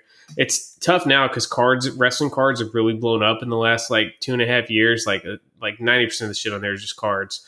But um, yeah, Macho Man's Bonesaw gear is on there, and it's listed for sixty-five thousand dollars right now, which I feel like it was a little bit less than that. It the was, last time we yeah. Saw, I guess they, they've talked a lot about inflation, dude. Yeah, I don't know. I know sometimes people will throw a crazy price on there and just throw a or best offer on there because it's a good way to get your stuff to show up at the top of the search results or whatever. But man, I want to yeah. say it was like maybe like twenty thousand dollars or something. Yeah, crazy. I feel like it was like twenty, twenty-five, maybe even as low as fifteen. Yeah. Um, but I did find this. This was an item that I have never seen before, man, which is surprising because I do consider myself something of a wrestling figure historian. Uh, we'll post the link in the show notes so you guys can check it out. But this is the N W A, or excuse me, the A W A nineteen eighty-six Remco All-Star Wrestling Steel Cage match. So uh, I knew Remco had a ring. I remember the one that they had a really nice, like regular ring, no cage. This is the first time I've ever seen it with a steel cage included. What stuck out to me was the uh, basically the playability feature they had. So if you've mm-hmm. ever had, um, you know, if you ever actually played with wrestling figures, right, having a steel cage sounds awesome. Like you're going to have these cool steel cage matches, these awesome spots, but actually playing with them is a pain in the ass because you got to like reach over you know, the cage. You're sitting on the ground yeah. already most of the time. Then you got to reach over the cage, like, and try to play with them without breaking it. It's just a pain in the ass. This one, it has these little, uh, these little like slots, I guess, for lack of a better word. That, and it's got these little like poker, like figure grabber things that you can stick through the slot to move your guys around and play with them. Now, I don't know who the fuck actually plays with wrestling figures like this. This is designed for like in the commercials where you see people just banging the figures together, but they don't actually play with them. Um, But it's still very, very unique. Uh, Sheen, what do you think of this playset? I mean, that was the very first thing that I noticed when I pulled up um, the random merch that you sent us the link to. I was just like, wow, that's really something. Just like, I mean, the innovation is unmatched. But, um, but yeah, like you said, I mean, you're not going to be able to move the arms or do any sort of like, you know, slams or any sort of like, you know, nothing. I think um, you're just playing to see like who can knock the wrestler. Yeah, it's like, what's that? What was that old vintage like punch game? Like, you know, Rock'em Sock'em uh, Rock'em Robots. Sock'em Robots. Yeah, yeah that's basically that. What it is. But yeah, pr- I mean, pretty cool toy. And obviously the um, the art on the box is like super nostalgic. It just takes me back to like, you know, being a kid and having like really cool art on the on the boxes of the toys that you get. So well, then also if you look at the back of that box, man, you got the art for the figures. You got Mister Perfect on there. You got the model Rick Martel, the Freebirds. Yeah. The Road Warriors. Uh Like, yeah, you got Ric Flair and Larry Zbysko in the back. Like, it's pretty awesome. I mean, the box by itself is awesome. It'll make a cool yeah. display piece for a collection. Jordan, had you ever seen this before? I, I had not ever seen this before. It, it's really cool. Um, uh, g- everybody go into Seller's other items, though. Did you look at everything else she has for sale, Seth? No, is it pretty crazy? Uh, she's got two of these rings, and dude, she has so much old wrestling stuff for sale. It's wild. Wow. So I see she's got the loose one. Dude, that's crazy the difference. So she's got the the M O C one is going for four thousand dollars, but she's got a loose one that looks to be in, it looks like it's missing the ropes, but other than that, it's no, the, the ropes, ropes are in the little right package oh, okay, right there. Okay. Yep. Yeah, for two ninety-nine. The Jeez. Ring post and the ropes are right there. Now I'm getting itchy because, you know, the the the Mattel Superstars line, which is like basically my favorite line right now, it's a straight up tribute to the Rimcos. So, you know, these would be, this ring would be in scale with those, man. Um, nineteen eighty-six. Yeah, good find. I didn't even look at her other listings, dude. That's really, really cool, man. Yeah, dude, she's wow. got a lot of... I wonder of who this chick stuff. is, dude, because she's got some serious freaking merch, dude. She's got, she's the, got the Galoob ring with the cage. I Yeah, I had that ring as a kid. She's got the Ric Flair and Larry Zbysko set that's advertising on the back of the box, M O C, for one ninety-nine right now. Yeah, dude, wow. She has a ton of stuff for sale. She's got search all one thousand six hundred forty items, dude. Did you see this? She somebody must have died or something. That's what I was dude. thinking. I was like, maybe she had like a like a you know uncle I, or dad. Do you guys I see know this Powers is. of Pain set? Yeah. She's got L J and uh, Warlord and a custom L J and Barbarian. I know what it is. Wow. What is it, Marco? Divorce.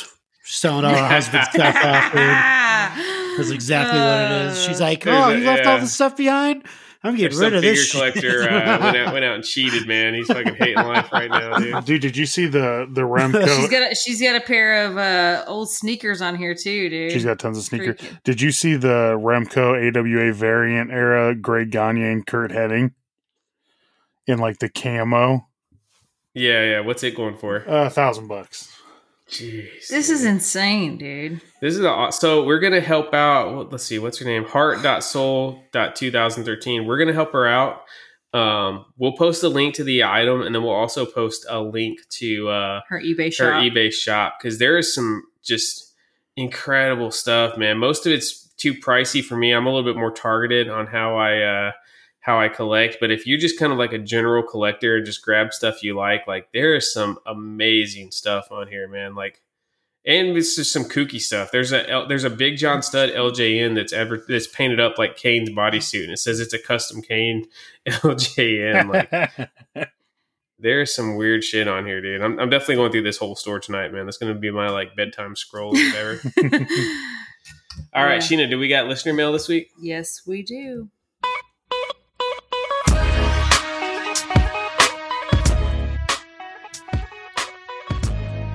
All right. Our first question comes in from the Pod Foundation's most loyal listener and one of our longtime Foley fams, Tyson Neil Trevino. T N T. Dynamite. Um, he says, what's... We didn't rehearse that either. He says, what's your beef with Cody Rhodes winning the title? Uh, to win the title from Roman. Haven't seen this much heat since your beef with Samoa Joe. I'll, I'll go first. You know, I know me and... Sh- I think... Mark, I, we know Marco's just, you know, he's going to yeah. nut when Cody wins. I think Jordan's kind of in the middle ground. He's, you know, the Cody haters. Cody haters here. Wow. For me, dude, he's modern day uh, Jeff Jarrett, man. I, I said it a long time ago, and it still stands, dude. He's an eight who presents himself as a ten, yeah. and it makes him come across as a seven, dude. I just, I think he's a really awesome mid-carder. I just don't buy him for once. I never, I didn't buy him beating Seth three times straight on pay-per-view, man. It just seemed... fake to me. I couldn't suspend my disbelief that this dude fucking beat Seth well, Rollins he did three it. straight times on pay-per-view. He did. You're right. He did it. He's been proving me wrong. And to his credit, I I I acknowledge that I am definitely like, you know, off on my own on this one, man, because the crowd is still hot for him. Even despite Sammy getting over, like yeah. the crowd is still there for Cody, dude. So hats off to him. He's proving me wrong week after week. I, I'll admit that, but I'm still not there with him. Yeah, my beef is a little less hot than Seth. Seth's rubbed off on me a lot about yikes. it. And for, for yikes. So, um, but, uh, you know, for me, my biggest issue came whenever he um, he was an A E W man. I just felt like his presentation for somebody who was never going for the title, like he tried to have this like big all-star presentation. And like Seth said, it just never felt genuine. It always felt like he was trying too hard. He had a just a terrible feud with Anthony Ogogo. Like it was just like so cringe. Uh, you know what else, that? man? He had the perfect opportunity, right? He's at a peak, has this pec injury, gone for six months. why not take that time to get that fucking tattoo removed from your neck, dude? He loves the tattoo, dude. I think I think Cody loves There's, it, man. I mean, I, he's committed to it now, dude. Yeah. I guarantee you, if you gave him truth serum, he would be like, I don't know why the fuck I did that. Yeah. the, the neck tattoo is cringe. And that, that that was another thing that I was just like, what are we doing here? And I think another thing that brought brought me down was like Brandy.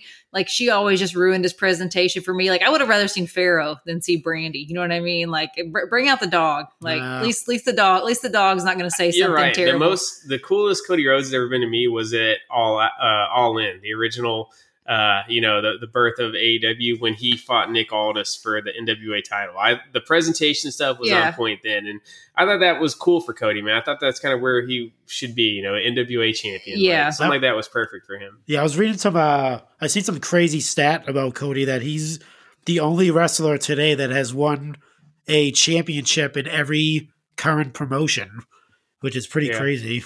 The no, he uh, with uh, N W A, the, which you just mentioned, mm-hmm. Impact Wrestling, he had a title. W W E, he was the Intercontinental Champion. A E W, he was a champion. New Japan, he was a champion. R O H, he was a champion. That's which is that's pretty crazy to think. That is cool. Yeah, I do it, want to remind people that think I'm just a hardcore Cody hater.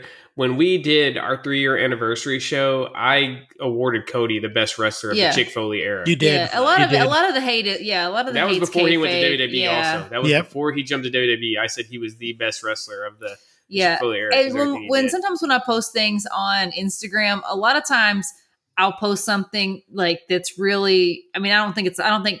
Cody start the Stardust beating um, Roman thing is, is a hot take, but it's spark some conversation. But yeah, it keeps it. You know, those kind of posts keep the algorithm gods in our favor because it always strikes a chord with people. And there's like you know a hundred comments on that freaking post, dude. And so it's like you know sometimes you got to do what you got to do to stay to stay in people's feeds. And uh, I, I knew work that yourself into a shoot. Yeah, I knew that one was going to uh, to to poke the bear. So I was talking to J C C about that earlier. Uh, James Cody Canterbury, one of our Foley fam, and yeah, I think sometimes you just gotta.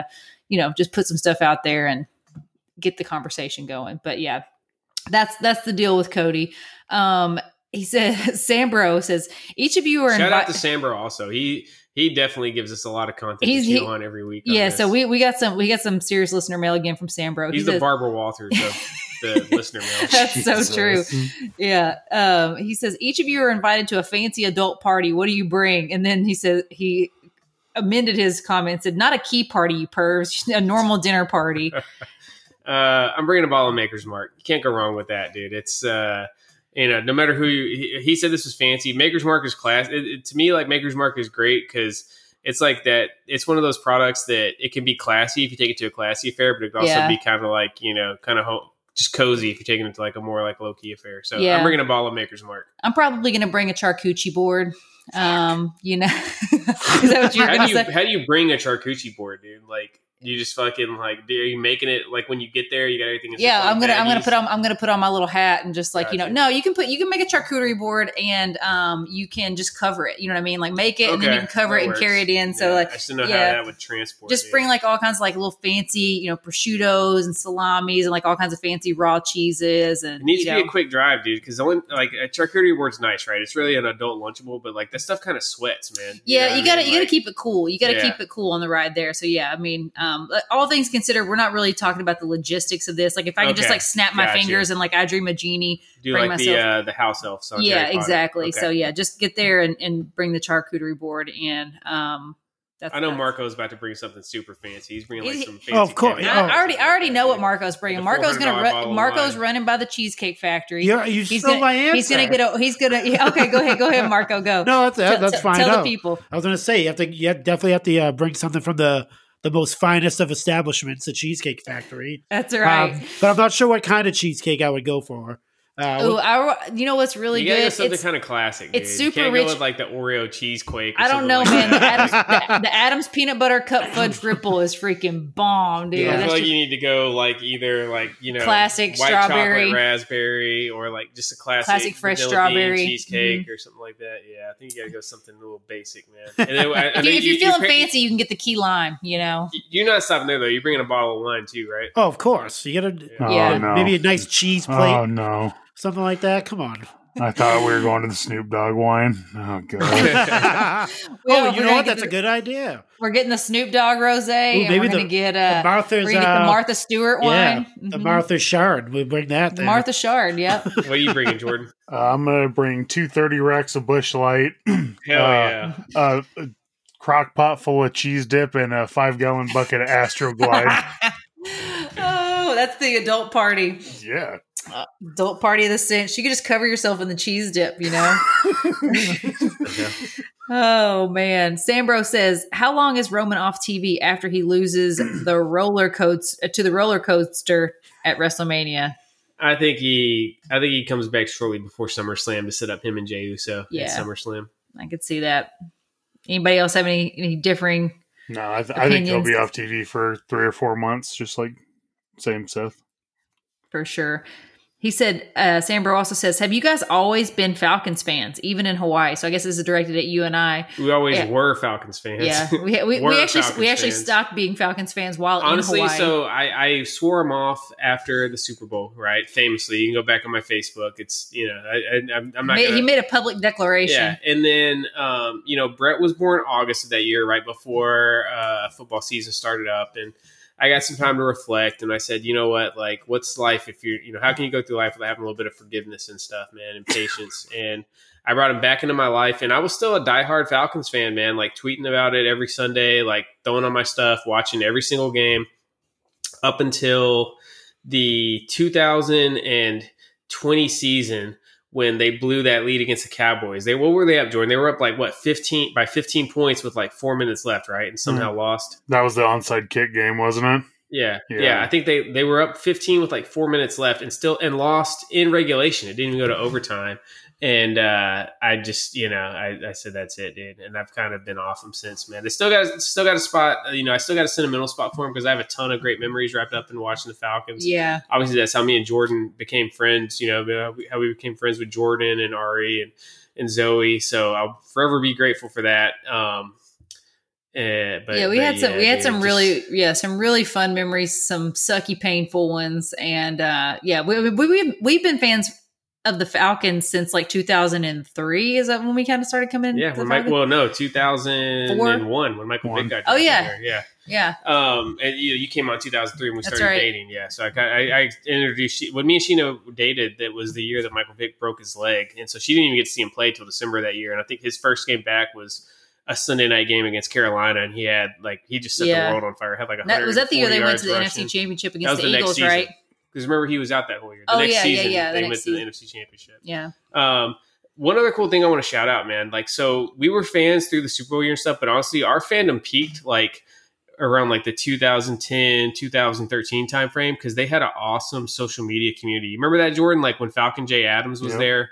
Managing yeah. all the online stuff that just like I, don't, I still don't I, we never really got like the details on why they got rid of him. Basically they had a social media director that really made like an online community for the fans, right? Yes. Like, I don't think any, any other, other team really had, had that. This, man. Yeah. But, I know, know fans of all that's, teams. That's how we met Jordan, and it wasn't even just us. There was like another like you know fifty to seventy-five people that were like kind of just in this Falcons thing on Twitter, man. Um, and it was the t- the team was kind of like organizing it and like keeping like the central threads and everything for everybody. And Falcons J Adams did a lot of extra like bonus content before like bonus content was a thing. Like before, like, you know, hey, people had Patreons and like extra content. Like he would get the players to do all these cool interviews and like all this fun stuff and like record things that like you wouldn't get to see as a fan. And yeah, he really made a difference. Yeah. I, don't, I don't know if he listened to the show. He is a wrestling fan, but yeah, shout out to, to Jay Adams, man. Like, yeah, because uh, like it's never been the same since then, right, Jordan? Like since no. I think it was two thousand fifteen was the year they got rid of him. They basically got rid of all those people at the exact yeah. same Remember time. Remember they had um, Dan. Uh, oh my gosh, what was his name? Dan Levac. No, Dan Levac was the one. He's the one that got us all the ticket, the tickets and stuff. But they there was D. another Cox. D. Cox. Yeah, yeah Daniel Cox. Yeah, yeah. yeah they. Uh, Yeah, it, it was like, it was definitely, I wouldn't say amateurish, but it was definitely like a homegrown type product they had. And then it just got like super like corporate and polished, man. Yeah. Like, what I, what I, I'm assuming they probably outsourced it to some company that doesn't even work for the Falcons after, mm-hmm. after that. Yeah. So, yeah, shout out to that. What's, that what's it awesome. Like nowadays, Jordan? What's the online Falcons community like? Oh, it's a disaster. So, yeah, you guys aren't really missing anything. It's a, pretty much a shit show every week. But, but yeah, that online community was cool because it was like even like the, you know, the seasons where it was shitty, like it was still kind of fun to just like connect with everybody every Sunday and shit. Mm-hmm. Yeah, we had a lot yep. of good people in that group. I know Seth would always make fun of me because I would always be in the little uh, pre pre-game tweet. This uh, was like a straight up chat room, dude. Yeah, like, chat, they called it, it was like, a they chat called room. It Falcons Fancast, but this was a straight up like A O L dial-up nineteen ninety-eight style chat room that they had on the website. And she, yeah, I remember it was like the two thousand twelve Sheena season. Sheena was like, "Are you guys not doing it anymore?" And they're like, "No, we've discontinued that feature." I love that, man. It was so fun. Um, Sambro says, do you guys have any twenty twenty-three goals? Big stuff, small stuff. Well, Jordan doesn't have any, as we as we remember when we talked about resolutions. Yeah, so he has no goals. That's, he has no goals. Yeah, you can't be disappointed when you don't hit, reach your goals. So I, I just live life day to day. Yeah. My overarching goal in life, this ain't like a twenty twenty-three goal. I just constantly want to be uh, a better, you know, better husband, father, son, brother, friend, all that stuff, man. So just, just a, better a better person, person. overall. Let me know uh, when you start.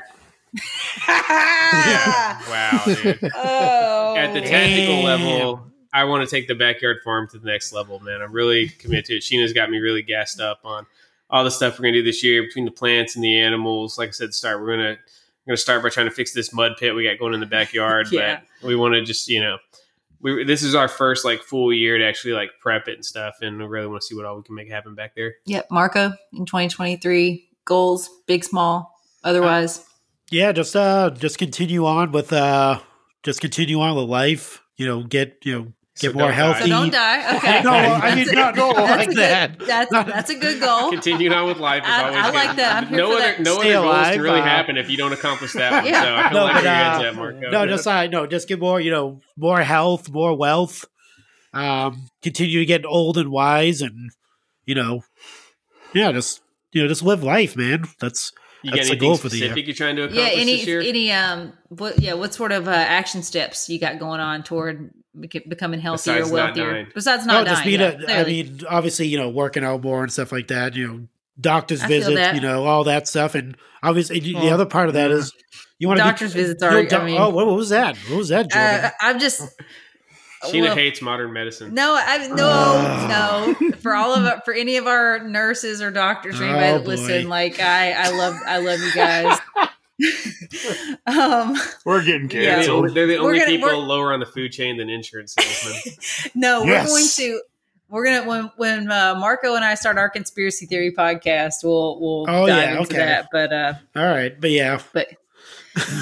Here's my Jordan, if you if, Jordan. You if you go to the if you don't go to the doctor, they can't tell you anything's wrong with you, right? So as exactly. far as I'm concerned, I'm living high on the horse, not overweight, not drinking too much, so everything is good in my house. oh boy! no, I do. Oh, so uh, I'm going to try to get licensed in all fifty states to sell insurance this year. Nice. Um, And then we can start plugging it every week on the show. Right? Yeah, then yeah. then I can insure the whole Foley family. Yeah, that's right. Hell yeah. He Jordan's he's my insurance agent, and I it gives me just a ton of peace of mind knowing that if I get in a fucking fender bender or something like that, I can just call Jordan up. Even though he hasn't helped me with the fucking sink exploding on Thanksgiving or my leaky faucet I got in my bedroom bathroom right now. He hasn't helped me with any of the little shit, but I know if something big happens, he's going to be there for me. And it's just right. nice to know that like I don't got to fucking call like U S A A or State Farm and go through a fucking phone tree. Like yeah. I can just call up Jordan and be like, hey, bro, what do I do? Yeah.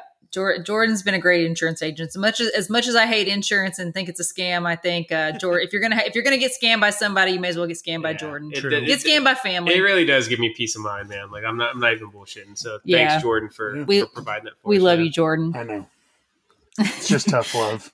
That's right. That's right. Uh, for me, yeah, like Seth said, I, I really want to have a very productive garden this year. I'm really focused on, and it's, you know, and it makes you nervous because when you're gardening, like there's so many factors that are out of your control. And like, there's so many things like you could do the exact same thing year to year and get a totally different result because you're just like out there, just messing with nature, you know? And, um, it doesn't always work out in your favor. So I'm hoping to have a really successful garden this year and get some food put up and like teach myself how to like, you know, can food and stuff like that. And um, that's really on my on my goal list. I'm for- not going like results based on it. I'm just going process based. Like if something goes wrong, we can learn from it. That's still a success. Yeah. Oh, I agree. I, I totally agree. And like the lessons that you learn along the way. I don't expect yeah. everything to be perfect, but yeah, I think, um, you know, just like, like Seth said, just adding new elements. Um, we're putting in some new berry bushes and, you know, hopefully getting our, our rabbitry up at the end of the year. And we're hoping to raise our Thanksgiving turkey. That's a, that's a goal that we have is to, to get our Thanksgiving turkey probably around August and then harvest it for, for Thanksgiving. So,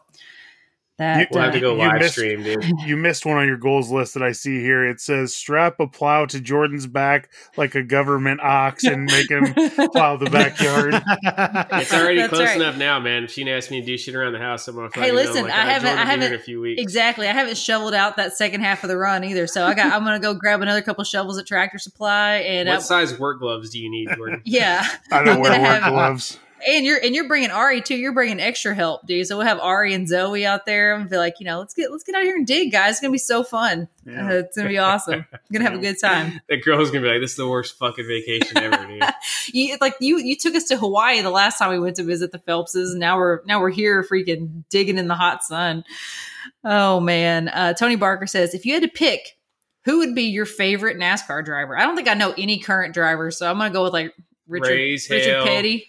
Praise like Dale. Dale. There's only Dale. one right answer to this question. Yeah. It's the fucking Intimidator, number three, Dale Earnhardt. I think that's where that's where my heart is at. But you know, I mean, if you're going best all time, you know, I mean, you got to go yeah, by the stats, favorite. right? Well, oh, what yeah, you your say? favorite, yeah, your favorite. You're right. So yeah, Dale Earnhardt. I say Dale, if not Ricky Bobby Junior I have a I have a sentimental um, spot for Mark Martin because that was my grandpa's favorite driver of all time. I mean, he was like the biggest Mark Martin mark. So um, I do have a soft spot for Mark Martin. You, you guys have any strong NASCAR affiliations? I was more of a uh, Dick Mark Trickle Odridge. fan my childhood. So I'll go Dick Trickle. Trickle Dick. Solid. Solid choice. Oh, man. Uh, what about you, Marco? I mean, who who isn't a fan of the Magic Man? Now you see him, now you Cal don't. Cal Naughton Junior I mean, come on now. Cal Naughton. Oh, man. Zach Hertzler says, potato chips or tortilla chips? I think potato chips because there's so many variety. I do like tortilla chips and, and, you know, salsa or queso are tough to beat, but the potato chip gives you so much more versatility, so... I'm going potato chip. What what kind of potato chip? Do you like a kettle chip? Do you like a like? I mean, there's any. Chip? I mean, I'll take a straight up regular fucking Lay's. I'll hit some Ruffles. Like I'll go with the fancy stuff, like the kettle. Like there's just an endless variety of of um, kettle chip or for potato chips. But for tortilla chips, you really got like your standard tortilla chip and Doritos, man. Lime. I mean, yeah, lime, sea salt. It's just not. I, I just don't think the variety's there, dude. I don't think you get the bang for your buck. I mean, what, what do you guys think, dude? I, I, I think I think this is a landslide. I don't think okay. this is even a competition. What do you guys? What do you guys think? The tortilla chip is more like the point guard of a basketball team. Always going to dish it out, carry the salsa and all that stuff. But yes. the potato chip is going to going to be your shooting guard, going to score forty a night and get you somewhere. Yeah. I, this yeah. is you potato chip. Have, and, you get it. Yeah, you have potato chips with no dip. Yeah, yeah tortilla chips by itself it. is always going to underwhelm you. Mm-hmm. Yeah, yeah. that's, that's the only perfect analogy. That's the only drawback. What about you, Marco? Yeah, I'm gonna go. I'm gonna go potato chip. I think it's you. I mean, sort of unanimous, but uh, yeah, this this you can't go wrong with a potato chip. Although I do love, I do love uh, Tostitos. A good, uh, good Tostito. Every now I and then. Like if you ask me, yeah. like my perfect chip experience would probably be. Some freshly cooked tortilla chips with some salsa and a Corona and lime. Like that's probably yeah. as good as it gets. But if you're telling me to pick like categorically tortilla chips or tater chips, there's just no competition. Like you're always gonna be disappointed if you're eating tortilla chips by themselves. Potato chips yeah. are fine though by themselves. I don't know, man. I feel like as of late, like any potato chip variety I've had, like they're so salty and they're just so like they like it's like the potato chip manufacturers were just like, let's just add as much fucking flavor to these things as we can to, where it's just like sometimes your your mouth gets like raw eating them because they have that. so much like salt and flavor on them. Whereas like a tortilla, like you said, you do have to have the accoutrement. You have to have the dip. You know, you got to have queso or salsa like or guacamole. No I, I try to go for the most like, the least salt possible. Yeah, I like I chips. like a lightly salted tortilla chip. Um, but yeah, I, I'm gonna I'm gonna go with tortillas on this one, dude. I think because I mean you, I mean tortillas are the foundation of nachos, dude, and nachos are freaking awesome. So I think. True. um yeah, I'm, I'm going with I'm going with uh, tortilla chips on this one. All right. All right. We have a question in from Missus Fig God, oh, Ari wow. Wells. She says, how many chickens will you have by WrestleMania weekend? Hashtag chicken math. Uh, for those this of you, who, just for Sheena. Yeah, for those of you who don't know chicken math, it's this phenomenon where you just have this uh, idyllic thing where you're going to be like, oh, I'm going to have this little small coop and this just like small little flock of chickens. And then it starts to just like, you know, multiply and multiply. And then eventually you have like, you know, forty-five chickens in your backyard and without even really realizing it because they're just so much fun. They're so easy. So um, yeah, that's what chicken math is. Hopefully we'll have like twenty. So we got, we got seventeen right now. Um, and then we got seven in the brooder or seven. Yeah. Seven in the brooder. And then, uh, three eggs and one three in eggs, the cooter. So, or is it two eggs? Three eggs. What was that, Jordan? Seven in the brooder and two in the cooter. So hopefully it's actually three in the cooter. Wow. With what? Blondie. Impressive. Oh, yeah. The cooter, yeah. Yeah. So, so hopefully we'll have like twenty something eggs by the time you guys, or twenty something chickens by the time you guys uh get here. Great question, Ari. twenty something. What? twenty yeah. something. We have, there's twenty, there's twenty-four live chickens here right now. Oh yeah, we have twenty-four live chickens. Yeah. What do you think, we're gonna have the avian flu come through or something and wipe some of them out? Jesus, Seth, watch your mouth. Well, I'm just saying we should have twenty-five plus hopefully. Do you say yeah. hopefully twenty? We got twenty-four live chickens on our property right now. I know. Well, I guess With I three keep, eggs I, warming. I, yeah, I guess I, I just keep forgetting the, the like the little chicks out in the garage. You know, they're gonna be out there in the coop soon. So yeah, um, yeah, we're gonna have maybe thirty chickens. Maybe I'll go to the feed store and get some more chickens. So we'll have some day old chicks by the time you guys get here. Hey, Jordan, plug Ari's Nails Instagram account. Oh yeah. Oh okay. Uh, it is. Hold on a second here. Yeah, so go follow my wife's nail account. It is Nails by Nemi. So nails spelled out N A I L S by B Y Nemi N E M I. Yeah, I'm not I'm not like a super girly girl, like and stuff like nail polish. I know a lot of you guys, um, you know, if your wives or anything, like, dude, Ari has the best like nail polish, like reviews and like pictures of like nail polish. Like yes, that's the one dude. thing when you go to buy like nail polish. I know this is like this is like talking to zero percent of our audience right now, I think. But um, when you go to buy nail polish, like it's really hard to tell what it looks like just in the bottle. So like Ari posts these awesome photos of her nails all painted and everything. Um, so if you have a wife that's into, you know, polishes and pedicures and manicures and stuff like that, they definitely need to be fo- following Ari because she's got like all the freaking nail hotness um, going on. Yeah, so. I, I stumbled across this account last week. I didn't even know that Ari was doing this, man. And I think I can remember she liked or commented on one of my posts on this account, and I, I followed it. And like, dude, I ended up like spending like forty-five minutes going through. Like, it's like I, I know nothing about like nails or makeup or anything like that, but it was just like so interesting to me seeing all the different colors. And it's and, so like, aesthetically pleasing. Yeah, too. It's it just is. Like, dude, this is like the most relaxing feed. Like again, like it. Don't worry about if you're into this kind of stuff. Just check it out. Like this is just a very very nice follow on I G. So yeah, shout out to Ari for a really awesome uh, awesome feed she's got built there. And there's know, no free like- feet pics there, you pervs. Yeah, it's all it's all manicures, all manicures. So unless you're like, you know, a, a nail perv, then uh, yeah, don't don't be getting your don't be getting your hopes up. We'll fire up the feet pic account though. Oh boy. Yeah, for for uh for ten dollars a month you can get pics yeah, of Ari's uh, perfectly painted toenails. We well, really gotta get this Foleyfans thing going. Yeah, of course. Yeah, we're gonna have uh, Jordan and Marco with the uh, Shawn Michaels belt look going on. Let's get it done. It's be, yeah, it's gonna be great. Good God. Johnny J B says, if you could have your favorite wrestler of all time over for dinner, what would it, who would it be? And what would you be making and drinking? Ooh. So obviously it'd be Bret Hart. Yeah.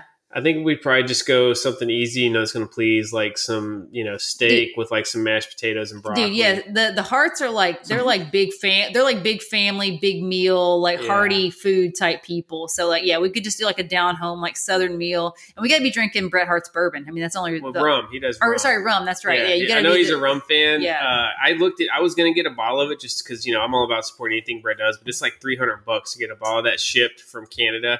There's some the the bottles are it's like a seventy dollar bottle of rum by itself, but there's some crazy taxes that come and into like play, customs and stuff. Uh, going through customs with with shipping alcohol internationally. Um, so maybe we can get um, you know, one of our friends from the Mild Mannered uh, Canadian Collector Podcast to uh, hook us up and get a bottle down here. But uh, yeah, I'd, I'd probably go and find a nice bottle of rum because that's clearly what Brett likes, uh, and, and have that to sip yeah, on. Same. All right, Jordan. Um, I'd have. What, Ulti- what are you and Bray eating, man? No, I'm gonna have Ultimate Warrior over. I know he's dead now, but before he died, I would have had him over for some cocaine and hot dogs. Wow. Marco, what are you and Cody eating? Oh man, um, I don't know. I mean, I'm assuming Brandy would have to be there, so I'd have to probably, you know, spend an extra few bucks because I feel like she has a an expensive palate. So yeah. Uh, yeah. I don't even know. I'll probably go broke. I'll have to take out a second mortgage on this dinner, yeah. and uh, yeah, that'll be it. That'll be it for You'd me. I- importing the finest caviar and foie gras. Oh yeah, I'm gonna have to feed uh, Pharaoh as well, so I'm gonna have to have some really good dog yeah. food there. I mean, Liberty, Liberty has to eat too. I'm not sure, sure what Liberty, Liberty eats, but uh, Jesus, dude, are Liberty, you really gonna Liberty, name off Liberty, the whole family? Liberty. I mean, the, if I'm if I'm gonna, the whole family's coming over, it's gonna be a family affair. I mean, that's all right. Can't just have Cody by himself. I mean, you could. All right, Zach Hertzler. If you could pick anyone to be inducted into this year's W W E Hall of Fame, who would it be? This is the last question of the day. Owen Hart. Oh, that's a good Ooh, answer. Yeah. yeah, Owen Hart. Anybody anybody have any qualms with Owen or any better suggestions? Nope, great suggestion, Seth. Let's sign off there. Yeah. All right, that will put a wrap on this episode of the Chick-fil-A Show. Thank you guys for joining us. Uh, as always, man, it seems like the times we think it's going to be a shorter episode, they end up, uh, you know, we oh, end yeah. up just going Thanks down rabbit listening. holes. Yeah, I, th- I think when we have less to get to, it kind of opens up the show for us to just go down yeah. uh, different rabbit holes and stuff. So uh, we we thought this was going to be like less than an hour, and we're at an hour forty-five right now. Uh, Sheena, remind the listeners where they can find you on social media. You can find me on Instagram at Chick Foley, Marco running the Twitter machine at Chick Foley Show. All the links to all of our sponsors and Pod Foundation brethren at chick foley dot com. Yeah, make sure you check out the Pod Foundation, Extra Cooler Show, Turnbuckle Tavern, and Coming Down the Aisle. Use code Chick Foley to save ten percent at Ringside Collectibles. And Marco is in the hot seat, trying to get a streak going. Jordan went one and done last oh, week. Oh, boy. Let's see what Marco can I'm do. Probably going to go one she, and done as well. It's all right. It's a tricky one, dude. I got a sneak peek of it, man. This is, oh, this is a pretty tough question. Hit him with it, Sheen. All right. At the February nineteen ninety-six in your house, who was the British Bulldogs' opponent? February. What was it? February. nineteen, uh, nineteen ninety-six. ninety-six. February ninety-six uh, in your oh house. Oh, my God. Um, probably going to get this wrong. It's, it's okay. Not Shawn Michaels, is it? No. It is Yokozuna. I don't. I have zero recollection of Me that too. match, dude. What? I, so well, I was she, thinking she, Beware she, of Dog. That's what I was thinking of. Damn it! I'm yeah, that was Beware of Dog. Shawn Michaels fought Owen Hart at uh, the February ninety-six because that was the In Your House right before WrestleMania twelve, um, and it was Shawn versus Owen for who's going to go to uh. to Mania. Yeah, the, Sheena showed me that there was mul- you know we never do the multiple choice, but Yokozuna was one of the multiple choice, and I remembered that Yokozuna had left Camp Cornette because him and Vader were feuding. Uh, that's the only reason I thought that. I have zero recollection of British Bulldog and Yokozuna fighting on pay-per-view, though. It was a five-minute and five-second match, so it must have been a real heater. Oh, yeah. Yokozuna by disqualification. Five-star yeah. classic. Mm. That is a pretty fun event, man, if you go back and watch that in your house. It's got uh, uh, Crybaby Owen match. Hart.